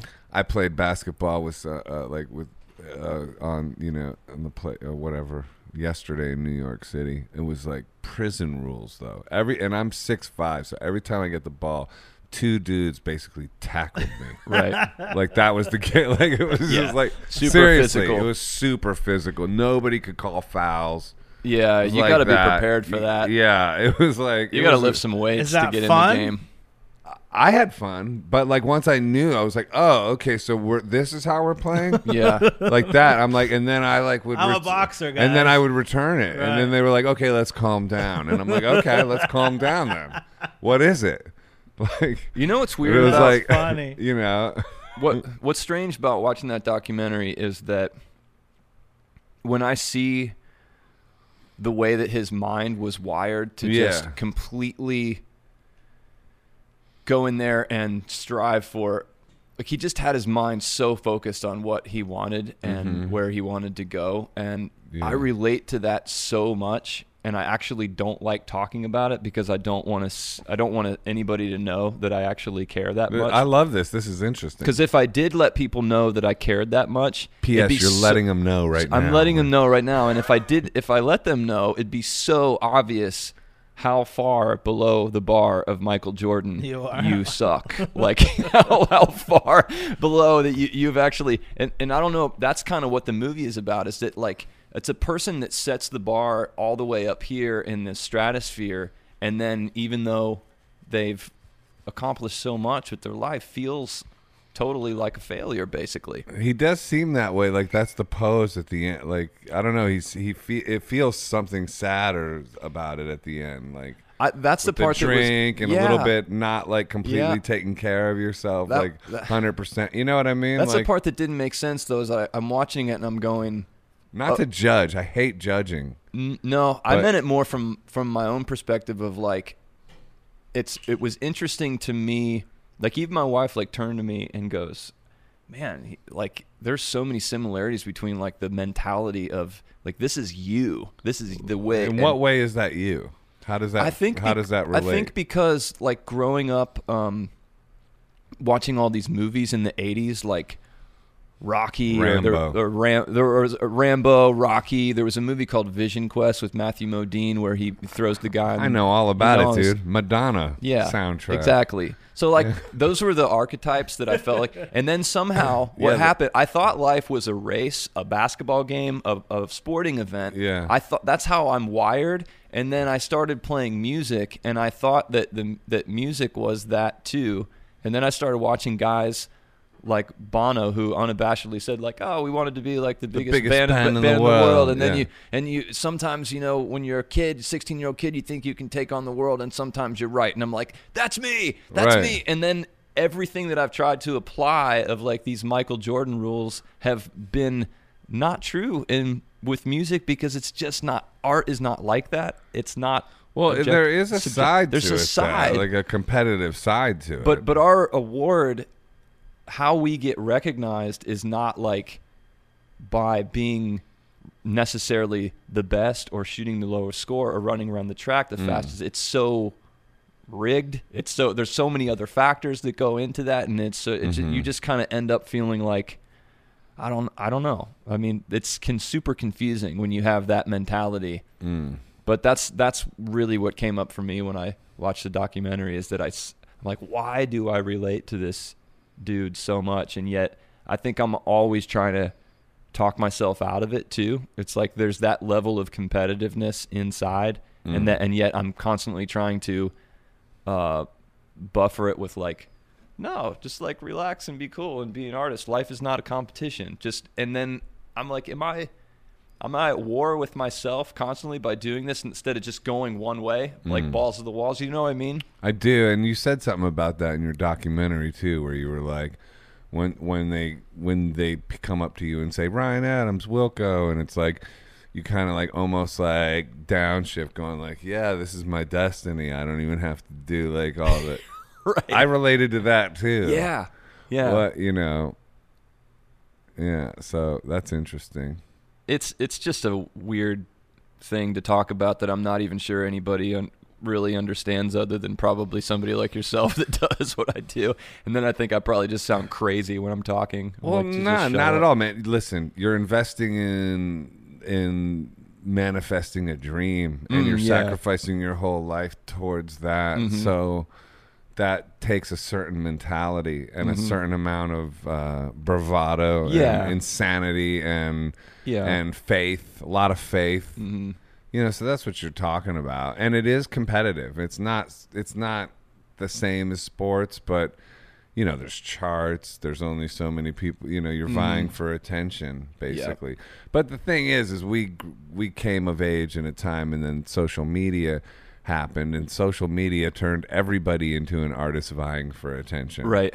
you know? exactly. so it's like, it's just kind of interesting. That's another thing having in common a, a, about coming along. I mean, I think you started before I did, but I hope so. I'm a hell of a lot older. well, yeah, you but, but you come were along at like the same time, Right. And, and and the music business was one thing, and we all kind of knew what the rules were and what you were supposed to do, and then all of a sudden, every year went by, and it just looked less and less like itself, and now it's a totally totally different thing. You know, yeah, that's true. And you know, but the thing is, this man is like what I love is that I'm, you know, a, a man of a certain age now, and I've been doing this for a long time, put out mm-hmm. a lot of records, and yet the minute like sort of GE lights up these n- new songs of mine Mhm. and gets me all inspired about like, oh, I'm gonna overdub and do, and start working in my little makeshift, you know, home studio, and that same excitement and that same euphoria and that same like series of dreams that help sort of you know push the thing along happen i'm Mhm. like this is the place where you know this is gonna sound like cheesy poetry but like where i to dance with god you Mhm. know like and it's still here for me Yep. i still have this little church that i found when i was like So cool. 15 or 13 or making synthesizer like composing Mhm. i can compose happens And- to me and- every time I hear a great song and and you know well up again, and I go, oh, it's magic. Just It magic. is. It's like so, you know. It's like, and so that supersedes all of the winning of any all Absolutely. that. That, that, that and, that, and that's genuine. That really does. Now that doesn't mean, you know, like you even said in your documentary. Does that mean I don't wouldn't want to play in front of like you know a stadium in you know Columbus or whatever you said? And, and of course, but what does it even mean? I, I totally believe that. You know, Mhm. like I, I would love to play big audiences, but even like playing in front of a hundred people or even less, and when you're in the zone and people are feeling it, it's magic. So we're gonna do this like painting lessons for golf lessons trade. I'm down for real? I I'm- mean, I'm, down. I what would a- I would love to. I've never golfed. What I know now is that that pretty much means you're way cooler for, because you're you're teaching me to paint and I'm teaching you to play golf, but I'm getting the better side of the deal because I'm getting to get the painting. you got to come over to my side and start That's playing true. some golf. Yeah, Uh, that's true. that's true. We should do that. honestly, though, it's it's it's probably it's my favorite thing to do, like Golf? outside of playing music. Yeah. Yeah. Yeah. What's so good about it? Um, there's a feeling. I mean, you play sport. You you play baseball? No, but I play like I box. Okay. And I, uh, you know, like I said, I play basketball a little bit, but n- no, I never played baseball. the feeling of like when you hit a baseball like right in the sweet spot and the ball goes over the fence and it's just Mhm. like this amazing point of physics where I just swung at this ball and it just I just knocked it out of the park and it felt so good. Even hurt. I hit it so good. And I think what I love about golf is that you're constantly you're kind of like chasing that that perfect feeling of like this perfect shot and there's so much there's artistry involved in it. Mhm. complete artistry. There's um, imagination. Um, you're outside in the fresh air, and that's always really filling me up. I play by myself a lot too, so um, it's either early in the morning or late at night and I'm just kind of quiet and zened out and um, I did that a lot as a kid too. It's how I spent my summers and it just I think it just takes me to a spot where I'm I'm really working Mm. on the precision of something and so for me it's almost like it is a form of painting. Like I'm painting It's the same Painting as so- shots. Same I'm- as songwriting. yeah, it's the same thing. It's just Mm. it's not anything that you would uh, really associate with with the sport in any other way, the way that it's commercialized or sold or country clubs or anything else. It's literally this. I feel like I'm painting. I'm painting the ball across the sky, and it's just such a cool feeling. That's awesome. Yeah, Sounds very zen. yeah. Do you have any kind of like uh, spiritual practices or beliefs, or like do you you know you call that kind of a meditation or whatever? But like, do you have like, do you believe in God or do you pray or anything like that? Yeah, I went to a weird spiritual, strange spiritual journey. Kind of, I um, I don't know where to start, but I got, I had a very unusual sort of, um, almost physical encounter with the feeling of death when I was really little, and it, I developed this insomnia that I, I could not sleep because I would just sit there and meditate on what it would be like not to exist, and it got so real for me at an early age that I would, uh, that my only way to cope was to just believe that there was a God there that loved us and cared about us, and that it was all going to be okay. That was the only thing that made me feel better. That's still the only thing that makes me feel better. Yeah. What happened though? What caused it? What caused it i think um seeing people i saw a few people close to me die and then i think again just to talk about like the power of film i think watching movies and like seeing scary scenes and seeing people die really got to me and i started to realize that one day i wasn't going to be here and i couldn't i couldn't wrap my head around the idea of like not being conscious at all ever Mm. again like just fi- the finality of that just felt too big for my my little Your little seven year old mind. mind to Yeah. and so somehow um I went away to college and like did the last thing that anyone would expect me to do. I got really curious in Christianity and I kind of I became almost like a kind of like a born again Christian again. Um and it was it was a trip cuz like I kind of knew I was involved in it was it was just like campus crusade evangelical stuff and it was like I knew there was a part of it that was fundamentalist and, and unhealthy in a way, but I was like so curious about the spiritual aspect of it that I thought just maybe perhaps there was something real there. And then I think some other people that I'd looked up to in my life I know had been on the same journey. Even bands like U2 had talked about that, and it, made, mm-hmm. it gave me a level of comfort of like I think I'm going to explore this. Is it something you still explore, or are you Uh, still I- still there? I think a lot of the ideas that I got in my mind, I saw how they really messed me up, especially like in terms of just the the control around sexuality when you're you're, you're an 18 year old that's like getting into into college and then all of a sudden being told that um, loving someone in that way is totally wrong unless Mm. you're married, Married, or yeah. just those types of things that really I took very seriously and then Mm. um, so yeah, I don't, I don't know. I think I, that became a conflict for me in a lot of ways, and then I think through music and uh, a host of other things, like I kind of develop, developed some drinking issues and stuff that didn't drive very well with what I was doing, and I would think that I was asking God to help me, and that didn't seem to happen. And then I started to question if He was like really there, because the only thing that ever worked with that was just total absence, abstinence, and going to AA and doing that stuff. And so, My experience with that is asking for help and getting it. mm-hmm. yeah, But but maybe like in this kind of indirect way, but then like in hindsight, going like, oh, I seeing a direct correlation with prayer and actual eh, prayers being answered. yeah, But I tend towards that kind of framework. yeah. I'm I'm open to. I'm definitely open to it. It's just like the further I go, the more it seems like the less answers I have, and I don't know what that really means, other than to just kind of ask ask for help and and then try to trust that it's it's coming.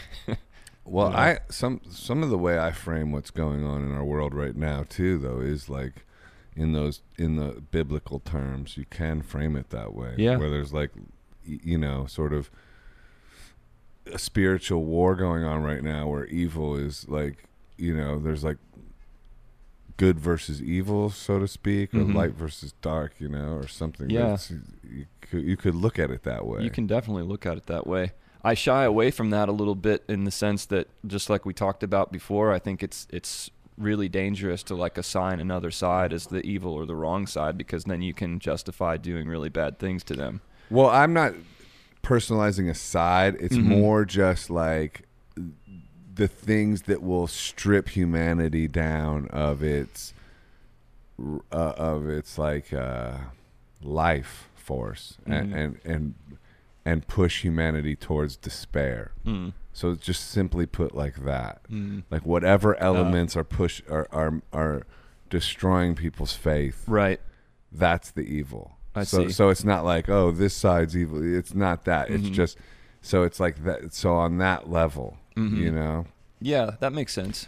I I honestly, you know, and, and with all this stuff, I, like it's not that I know that that's what's up, Yeah. but I'm just saying. Sometimes I look at it like that and go and Mhm. go like, oh, okay, that could be the case. Yeah, I do too. That could be the case. I explore all any any type of explanation that my mind can try to help me make sense of. And if that is the case, then it's you know like you like if that is the case, then it's not some. There's no stop point. The Mhm. stop point will be resistance Mm-hmm. towards towards uh, the destruction of people's faith. Mm-hmm. There isn't like oh let's just you know just keep going along with this for a while longer. Yeah, As some people say. I felt a, I felt a lot better when I felt like my I just had sort of blind faith in in things. I felt a lot better. yeah. Well, it just takes a mustard seed of faith, Mm-hmm. so to speak, to move a mountain. You got a song? Yeah. Okay, Uh, good. There was a mustard seed line. Uh, Just a little miracle is all I need, but I can't even muster up a mustard seed. I got thoughts in my head, can't get 'em out. Trying not to think what I'm thinking about, and I'm broke down, no pride. Trying not to slip into the dark side. I don't know. This that's a mustard seed line. Keep in there. going. It's good. Uh, this beginning of the song. Ten years ago, on the first of spring, I moved to town with the world on a string. Life was a game and I was one of the best. Gunslingers in the Wild West. I bet big and I played to win. I made a fortune when my ship came in. I ran the table, never thought I could fall, and then I wound up in the path of the cannonball. Now I can't shake this losing streak. Every road I take is a dead end street. I got thoughts in my head, can't get 'em out. Trying not to think what I'm thinking about. Mm-hmm. There's like 20 verses, so. It's great. Ready. What album's this on? uh, it's a new one. It's a brand new one. Beautiful. Oh. Thanks, man. I love it. Thank you. Real good. Real strong. I'll take some encouragement from Joseph Arthur any There you, day. no, that's a great song, man. I Thanks, love buddy. that shit. Yeah, that's really good. Good Thank you. lines. Thank you. Yeah, man. Trying not to think what I'm thinking about. Trying not to think what I'm thinking about. hmm Yeah. Man, so we went. Like, I should have just kept going. no, it's good. Little snippets. Um, so you know, I know I don't know when you have parking, and we've been going for like over like an hour and Have we? forty-five probably. God. It's been going great. Oh my God. Um, Parking is at 202, so that's in Okay. 10 minutes. We've been talking that long. That's yeah, crazy. Yeah. Um, should we wrap it up? Me and Griffin are gonna do some uh, a session after this as well. I guess we should. I don't know. Unless you wanna, unless you wanna refill the meter, and I we'll still- we'll pick up for another half hour. I feel like we there might be more in there. Yeah. I mean, I, Yeah. Okay. do You wanna just go do the meter? yeah. Yeah, Yeah. go do the meter. And we're back And we're back. with I was just Griffin Wade House paying the meter. and Joseph Arthur. Do you have any like siblings or anything like that? Yeah, I have a sister, A sister? five years younger. How about you? I have a sister. Okay. Yeah, and a half brother I never met, but Okay. Supposedly, I have a half brother out That's there. That's cool. Yeah, he would be older, I guess. I don't know. Who knows? Some Whatever. dude just walked up and said, "I really like those shoes, man." Really? yeah, it's funny. Who sent them to you? My friend uh, Will Eubanks in Texas. Shout out Will Eubanks. What's up, Will? Is he re- related to Bob? Might be. Never ask him. So, Or Kevin. so what's your what's your brother do? Or My no, your sister. sister. Sorry, your She's sister. um, she does dead people's hair and makeup. Oh, for real? hmm Wow. No, she her uh yeah her. I call her husband Doctor Death. They have a funeral home. Mm. in Wow. That's, That's dope. wild. So yeah, it's wild, and and they It's kind of like what six feet under the show. Yeah, yeah. It's, I can't believe she does that every day, but yeah, she does. And they're they're in a tough spot right now with all the COVID stuff because Ohio, is, especially, has not been doing great with that, and uh, they've just been in their house. Like, she's been in the house with the kids for like months. You know, just, How's like, she? How's she faring? Mm, I mean, Is she losing it? she's okay, but it's definitely. I Facetime with her the other day. It seemed like it was a little tough, but it's tough on everybody in different ways. Yeah. So, yeah. Does she get used to like doing hair and makeup It on? seems like it. or Yeah, it seems like Talk she to her does. about it, or We've never really gone in depth, but it, it's it's mainly just gone. She'll mention something, and I go, oh, "Wow, it's crazy that you do that," you know, mm-hmm. and just That's she's like, "Yeah, pretty much." How does one fall into that? Well, you marry somebody that owns a funeral home. Oh, that's how it went. yeah, yeah. She married. I mean, Chicken before the egg. yeah, yeah. So Well, it's probably good money in that, right? Like, yeah, I mean, it's steady, steady business. People aren't gonna Because a lot. Aren't gonna stop kicking the bucket anytime soon. it's guaranteed income. Well, it's probably not like what most people want to do either. So usually, like things that people don't want to do pay well. Yeah. That's one of the arguments I've heard against socialism. Mm, You know, like nobody will. You know, certain jobs right. people do because they pay really well. Mm-hmm. Like, like apparently being a garbage man pays really well. Extremely well Yeah. in New York City. It's Well, that very make- hard that job to get. That makes Yeah. sense because it's you know not exactly you know if every j- job was even yeah. then nobody would want to do that one. People would be like, no, I'll be the I'll be the waiter. Right. Yeah. Yeah. Yeah. Yeah. You know. I mean, I could talk about that for a long time and share my concerns and opinions, but What? just with the whole socialism idea, it's like Oh. that's Uh, a whole nother ball of wax.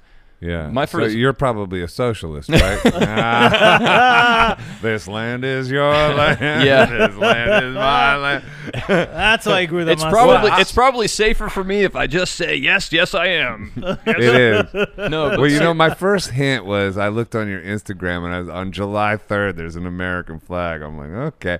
I had an American. but that let's by, talk by- about that. By the way, by the way, by the way, I if you look at my Instagram, uh, July Fourth is an American flag with a poem about something. Uh, and uh, and that's know. I didn't even realize like my kids and I painted But I painted the American flag. and so mine- did we. It Mine's was a all little messed up. little watercolor. Yeah. And I pu- and I Mine is- posted it, and hardly anybody liked it. And I went, oh, okay. Now I guess I didn't Insta? realize that you weren't you were supposed to post the American flag on July Fourth. Now, You're like not I'm, al- supposed I'm to?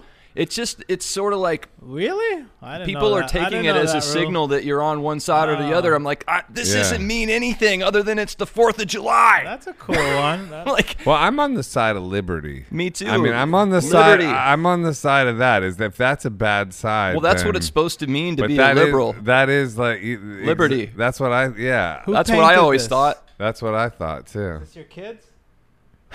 Uh, I I painted that with my kids, and Oh, that was my pretty. version, and and we did Yeah. it together. And I there was another post I did where I just shot the American flag hanging in our cabin, and I did the times they are changing Here's behind mine. it. Yeah, I see That, it. that was mine on July. That's 4th. cool, man. Let I painted that, Oh yeah, that was hanging at the show. but then I, uh, I, um, this one. Oh, so I wrote this one. May we be unified. May we There you find go. peaceful resolution. May we all stand as equals with love and respect. May we be proud of who we are and who we can become. May we as a country breathe in the spirit of Ho'oponopono. I love you. I'm sorry. Please forgive me. Thank you. May those be the new stars and stripes. May we be unafraid to speak our minds, to speak our truth. May we be able to debate different perspectives without fear of annihilation. May we cancel being canceled and allow each other to grow through stations and mistakes, to find a joyous light within and share it to those who have less, to those still squandered in the dark. May the least of us be treated with the dignity of a king, and the most fragile be held carefully like you would a graceful queen. May we focus on how we are one and bring peace on earth between father and son. May the drumbeat of our independence roll with the lightness of laughter. May we all reach for our dreams from now to ever after. The great experiment we've become, the gift of life, the will to run, America, the dream waking up to itself. May we find our way back to peace, holding our heads high in the dignity of who we might be if we allowed our light to truly shine. Boom. Spoken like a true poet. Thanks, dude. That's incredible. Thank you, man. Yeah, that's what I posted. I mean, really, But yeah, I didn't, you know, like, and that felt. You, you know what's funny about? I like that? how the flag's blurry too, because that's Yeah. meaning meaningful in and of itself. It's right. cool. It's Mm. yeah, it's an aggressive kind of flag, and it could go either way. But I, you know, even the line "May we cancel being canceled." Oh yeah. I debated like I I I because I went I I wrote that poem, and then I went on a run before I Mhm. posted it, and I thought of that line, and I was like that. That will seem like I'm on a side. Right. But I definitely think we should cancel being canceled. I think all that stuff is terrible. Me like too. you know, like I just think you know. So, and now reading it, I'm just like, man, I can't. I I, I even thought twi- I thought more than twice about that specific line. I I did that. Um, two of the posts that I made that were similar in thought, um, in terms of spending time doing it. I had to proofread and, and edit several times, and I'm kind of. I ended up being glad that I did, um, Mhm. because I think I got to the the point better by doing so. But it just, uh, yeah, man. I, like I get, I was about ready to say before we came back from taking a little break was just that my wife's really a fan of Joe Rogan's podcast, and she's always sending me those too. So yeah. it's almost almost you know only so much time in a, in a day, but from what I've listened to on his podcast, like he just seems like he has um, large diversity of thought on, and people on his show, and is like really fair and and open, and if anything, um, is pretty pretty safe in terms of of airing and and, and More left leaning. Yes, yes. Is And that what you're about to- I think that's kind of what I'm getting at. And, Yeah. and and in a way, but not biased in that way, but just Right. yes, more more so. And then I, my wife got a text from one of her old friends from San Francisco a while back, and it was like I know where it, this it is was going. like three guys, and they were all like just just white dudes that didn't get it and he was one of them I'm like hey really like we've gone that far where like somebody who's actually trying to This rational al- discussion. altruistically do something good in the world by including people and, and creating a forum where people can speak. Now he's thrown in that category. Right. And when that's happening, and I know that's happening, Yeah. that makes me nervous to talk about stuff that we've talked to today simply because I know Yeah. that that's happened. And at the same time, I'm like, yes, and that's why we should be talking about it. Exactly. It's exactly why. Well, we and should be. also like to get like I guess the criticism about him would be like, oh well, you, you know, you let people like Ben Shapiro on you, like as if you know, like you know, like so what? People with different thoughts and different ideas. Yeah, it's, it's- like let allow you don't have just because you're having a conversation with somebody doesn't mean you agree with everything they think. exactly. That would be impossible. But that's where we silly. started to head. Like that's become like common thought now. It's really true, yeah. I I remember I was alerted like my first like thought of like this whole well I even said like the Alex Jones thing, which a lot of people are like, "Oh, well Alex Jones is terrible." It's like, "Yeah, okay, maybe that's your opinion of that, but my point is you know, like I like freedom of speech Mhm. and I will defend your right to the death, you know, even if I don't agree with it." Mm-hmm. But I remember like posting something about Jordan Peterson once or something. Right. Like, oh yeah. you know, when he first came out, and and I didn't think one way or another. Right. Like to me, it was like, oh, clean your room, and he was like motivational, and it was like, and like I said, I'm into self helpy stuff, and it was Mhm. like, oh, this is another kind of self helpy guy. Mhm, And you didn't understand that he was you were going to kind of get bashed for that. I got bashed. Yeah. I, I was like, they were like, oh my god, you're posting an alt right. I'm like. This guy's alt right. Like I was like, wait, uh, he's just like telling you to clean your room and this, that, and the other. Like to me, it's just self helpy. I don't get where's the, why is this alt right? I didn't understand. Yeah. and I still don't really like. I guess like I, I, I see it. You know, that, okay, he's maybe a bit more right leaning than I sort of thought, or whatever. But whatever. Like that doesn't bother me necessarily. It's like, you know, different ideas. I don't know. To You- me, like we- just we- because also just because somebody might be inspiring in a certain kind of way, again, doesn't mean you agree with every thought that comes out of their Right. you know head or that you have to back everything they think or say. You know, as Well- long as somebody's not, not doesn't have hateful rhetoric, Right. Exactly. Then it's like, what's the damage? Well, what we should make clear is that somebody that doesn't agree with one side does not necessarily mean that they are on the inverse other side. It means Right. they have a whole different Yeah. opinion that doesn't is not confined to those two that binary way of thought, which is like if you don't mind, I would read mine that Please, I, because this is the first do. thing that I said. It, w- it went along with the Woody Guthrie thing, and it speaks to what we're we're talking about now. But this is the first thing that I said after all this stuff. I waited and I and I I just waited for a moment to speak up, and I wrote. Um, in this world where the news and social media have become so political, so divided, so black and white, so right and wrong, is it possible to see that there are more than two sides to everything? This world is not two dimensional, and our thinking does not have to be dualistic. There is another way that rises above a two dimensional construct of duality of thought.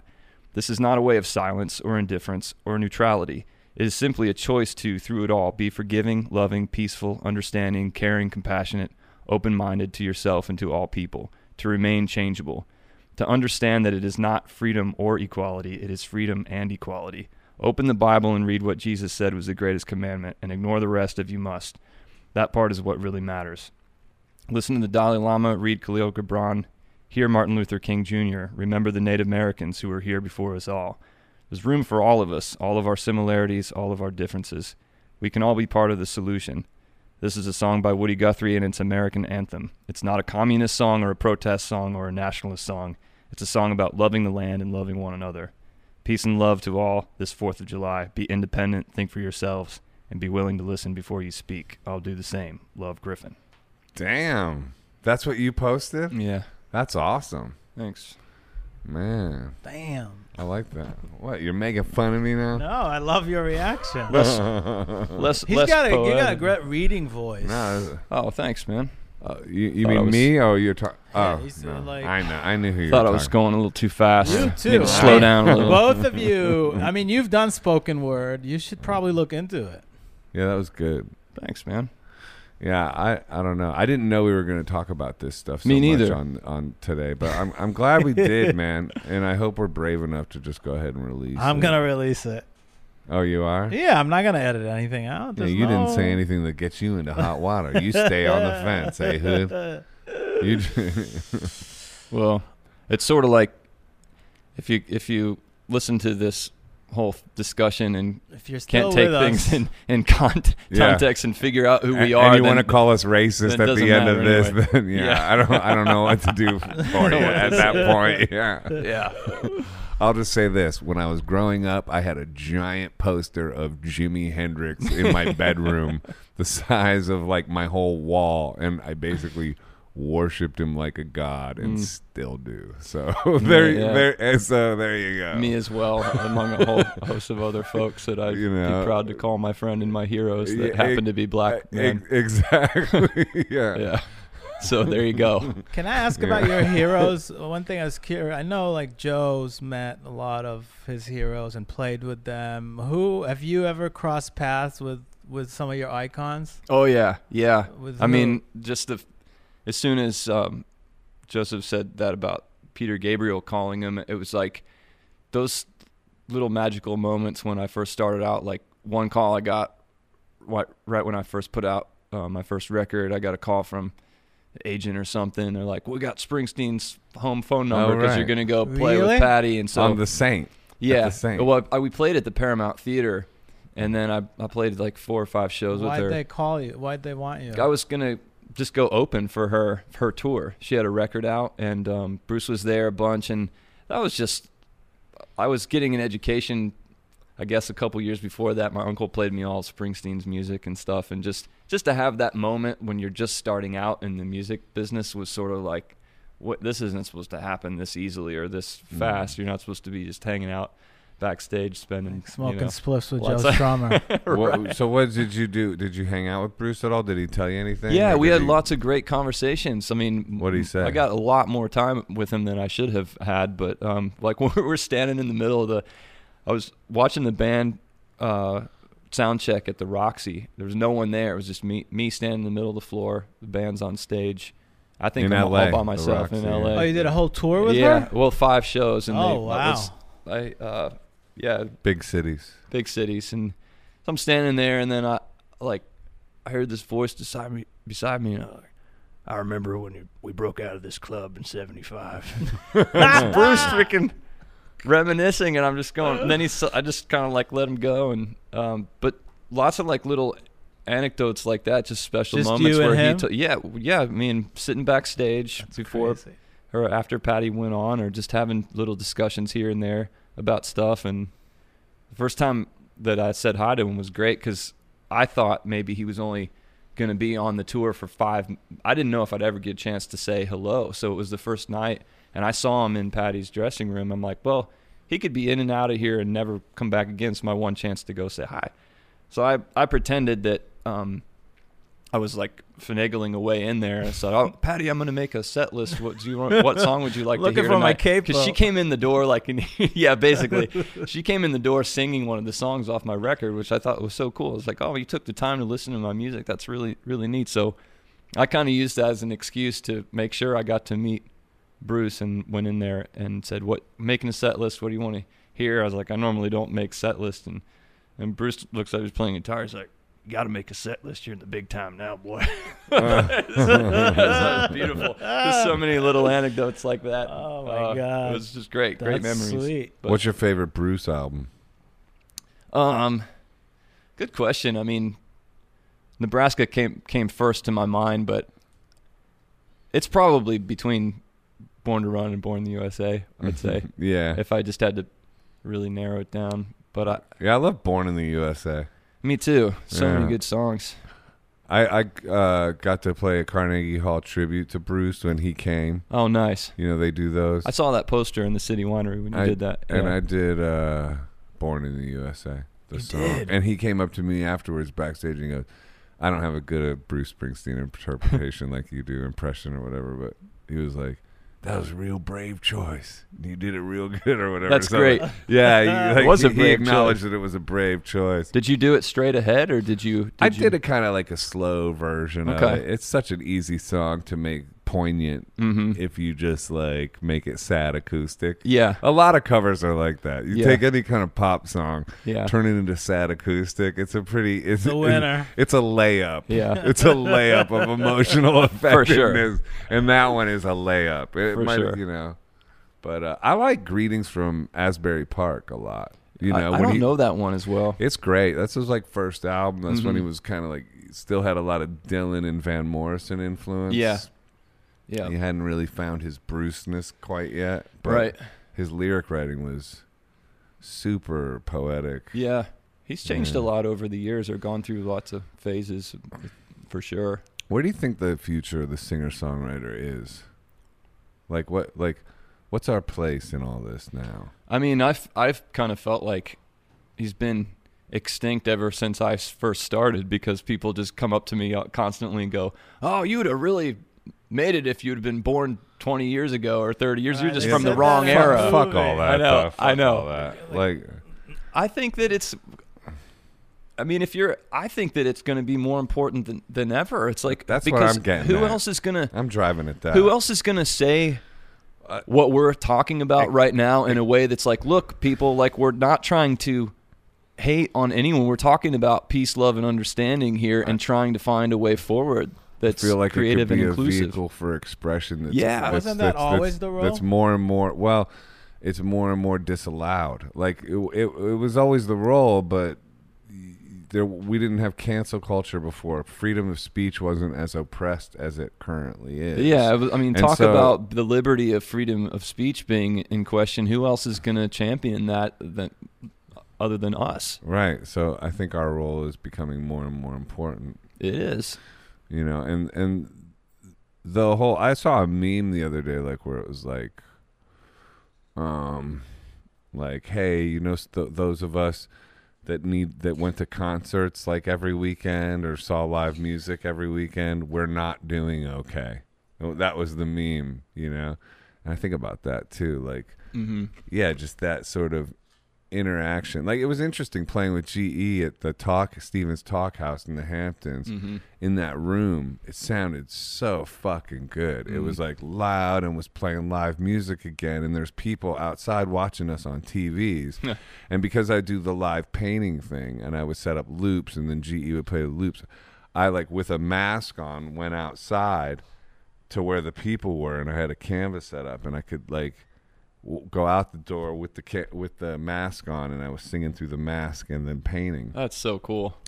Yeah, but I was like the difference between the sound out there yeah. and then when I w- went inside where no one was and we were Right. playing, it sounded amazing. Mm. it's like, damn, I, that's just an aside, but know, it's just interesting that that sort of it's it's the, it's a lot of those things I feel like that that sort of um, support human spirit, like Mhm. live music, even sports events, just that community, people coming together.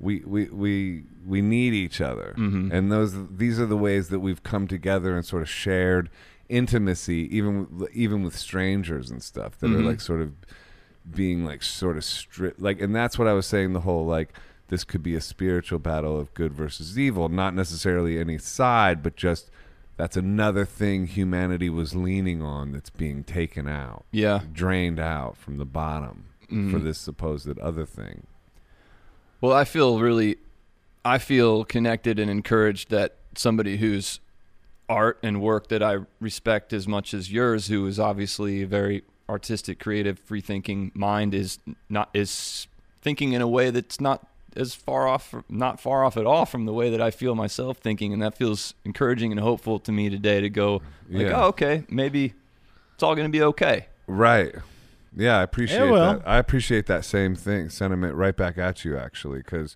yeah it's just it's nice and, and even just to feel like okay we can talk about this kind of stuff and Mm-hmm. you know, and you know, let the chips fall where they may. It's yeah. like at a certain point too, it's like I don't want to get to the other side of of all this and and just feel like, oh, I never said anything. right.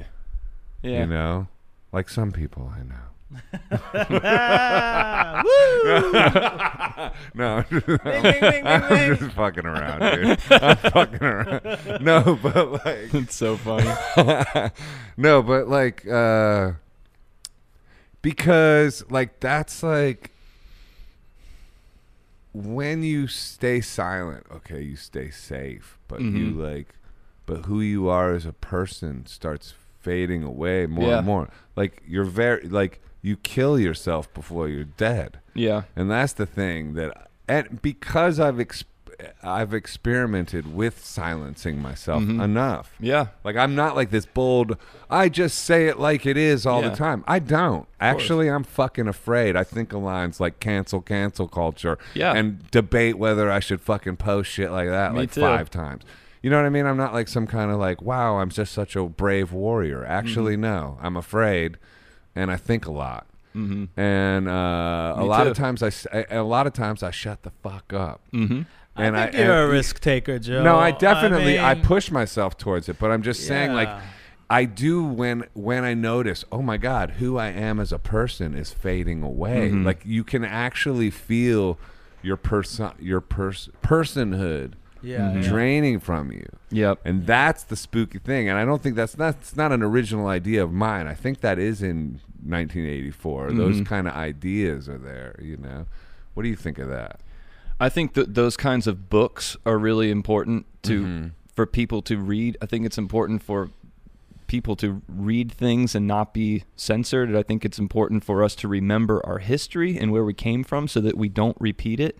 And what scares me now is that we're so we're so offended about by everything and because we can't talk about things without being afraid to offend more people, then we just try to do away with everything that's happened so that we forget it. Mm-hmm. And then if we forget it, we're de- we're destined to repeat it again. That's why they teach history in school so that we don't repeat the past again. Mm-hmm. And it's it, I get uh yeah, I just I don't know, man.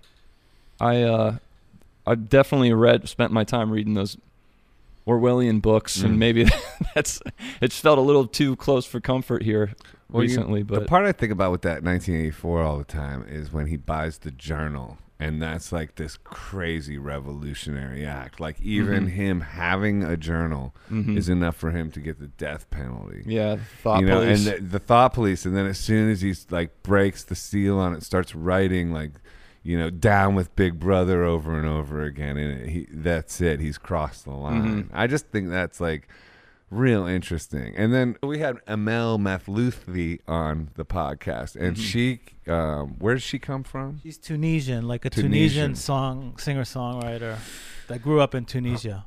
Yeah, and and she was talking about how like when she was growing up, there was the concept of like you kind of almost had to act like not too smart.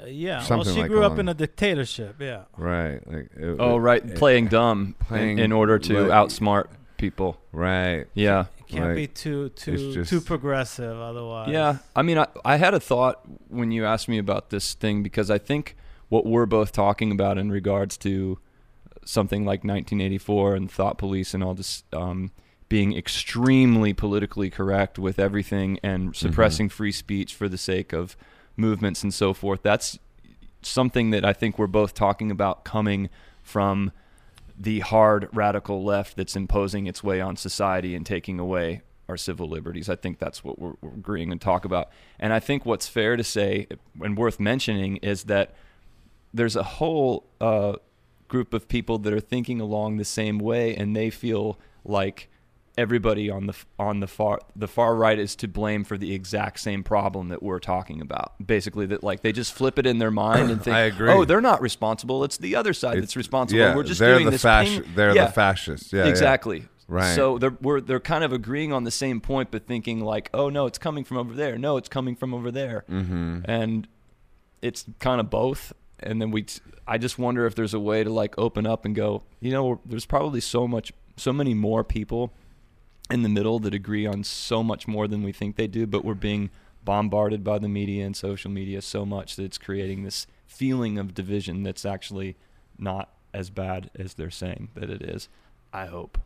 Yeah.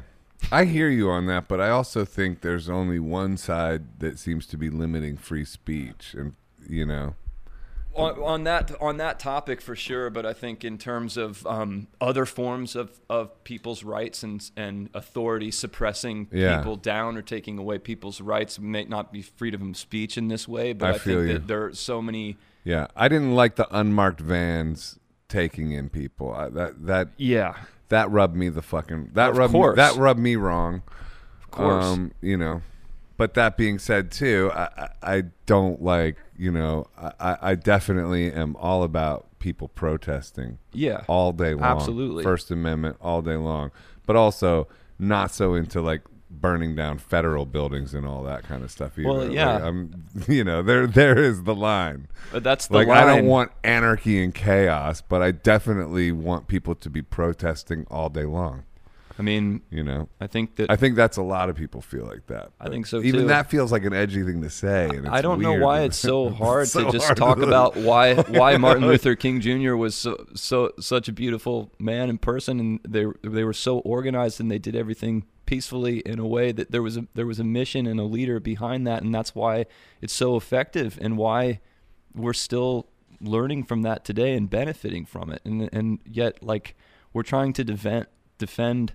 Uh, federal buildings being burned down and things like that. It's like I don't think you have to. Uh, I think you're allowed to disagree with that without saying that I'm on the other side. If I do, Right. You know what I mean? Yeah. It's like, okay, Yeah. We're really going down a rabbit hole. Yeah, we're already be- at the other side. Yeah, we already we already went down we the went rabbit through hole. the rabbit we hole. went all and the way. we came out and we're all. Do you have any okay. more songs? You got another yeah, song? let's uh, yeah, either wrap up with a song or definitely do. What kind of song do you want to hear? Just use that for the vocal. I have the guitar on its own channel. Um, Play another new one. Once upon a time, in a faraway land, there lived a girl and her old man. They sang and they drummed and whistled and hummed, and then he ran off with the band. And he flew through the daytime and he rocked through the night and he poured his heart out underneath the spotlight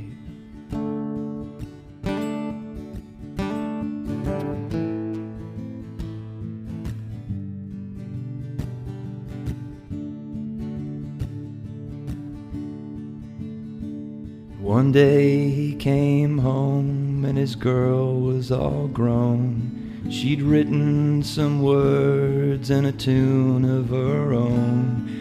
She told her old man and hoped he'd understand. And then she ran off with the band.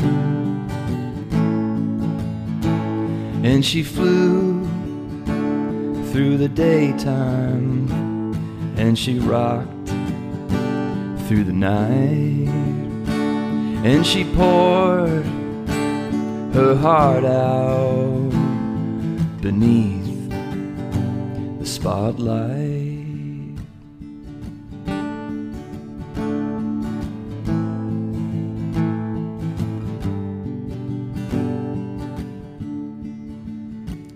And the years passed them by like clouds in the sky.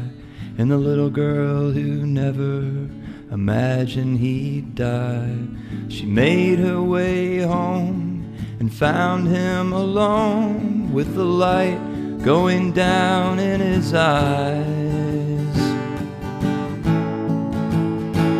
Then she held his hand and she thanked her old man as she watched him turn into starlight.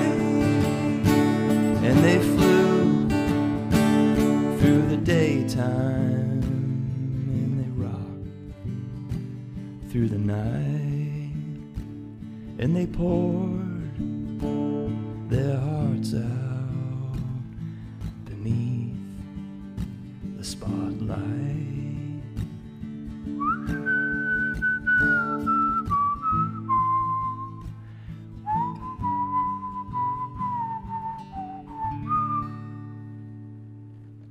It's beautiful, man. this guy. My daughter and I wrote that together. That's really great. Really? What a great way to end this podcast, too, man. Wait, so they, wh- is that new? Yeah, she she was playing this little piano part over Christmas, and it was like this that little descending thing. I love that piano. descending vibe. Yeah, and then uh, I wrote the words, and we we played it together. And the the goal is to get her to play the piano part and sing with me. Tell me about it. I'm recording. trying with this one. Yeah, she's, hard. she can play and sing, so it's kind of cool. She's a little shy, but How old is she? she's eight. Nice. Yeah. Man, that's a great song, too. Thanks, man. Yeah, very inspired sounding. Oh, thanks. You know when songs have that feeling like hmm you you're hearing the song but you're seeing the connection the songwriter has with the universe. hmm That had that example in Thank you. Yeah. That it seems like that's the stuff, the only stuff worth doing now. You know, if it's gonna just be like a contrived exercise of like sit down Right. and, and force a good song, it's like nah, they kind of have to be special like that. I know. I feel you on that, man. These are these are thick times we're in, and I'm I'm I'm happy to meet you. So glad to hang with you today, yeah, man. man. Yeah, it's this been has really been great. really cool. And Yeah. um, listen, if we both get canceled at the end of this conversation, then well, I don't know, maybe we can do a cancel tour. you know, like just playing in backwoods areas where- Yeah, at that's people's right. bug outs. We can like travel to like bug outs all over America. And, It's a good idea. Yeah. the bug out tour. Yeah. All right, Yeah. man. Thanks, Griffin. Thank you, Thank you so much, guys. Yeah, man. Thank you very much. Any any final words? Yeah, during quarantine, working uh, quarantine. Oh, Where yeah. can people find you? On- And um, I've been doing. Uh, I'll probably keep doing it for as long as I can't it. go tours. Uh, Friday nights, I play a StageIt show at 6 p.m. Eastern time, and uh, I usually do that about every week. And I do other kind of like streaming events and stuff. But my website's griffinhousemusic.com. and all your albums are available there. I saw. It's Yeah. very, the website is very well done. Yeah, they're available there, iTunes, Spotify, whatever. But yeah, Cool. Check them out. Thanks for It's having me, guys. it. Thanks, y'all. Thank you, everyone. thank Bye. you. Thanks, Ehud.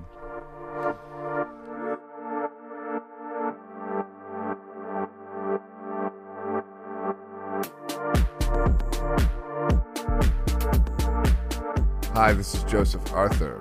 Thanks for checking out Come to Where I'm From. Please support us on Patreon, patreon.com slash come to where I'm from. We are an independent podcast, and any contributions you can make are greatly appreciated.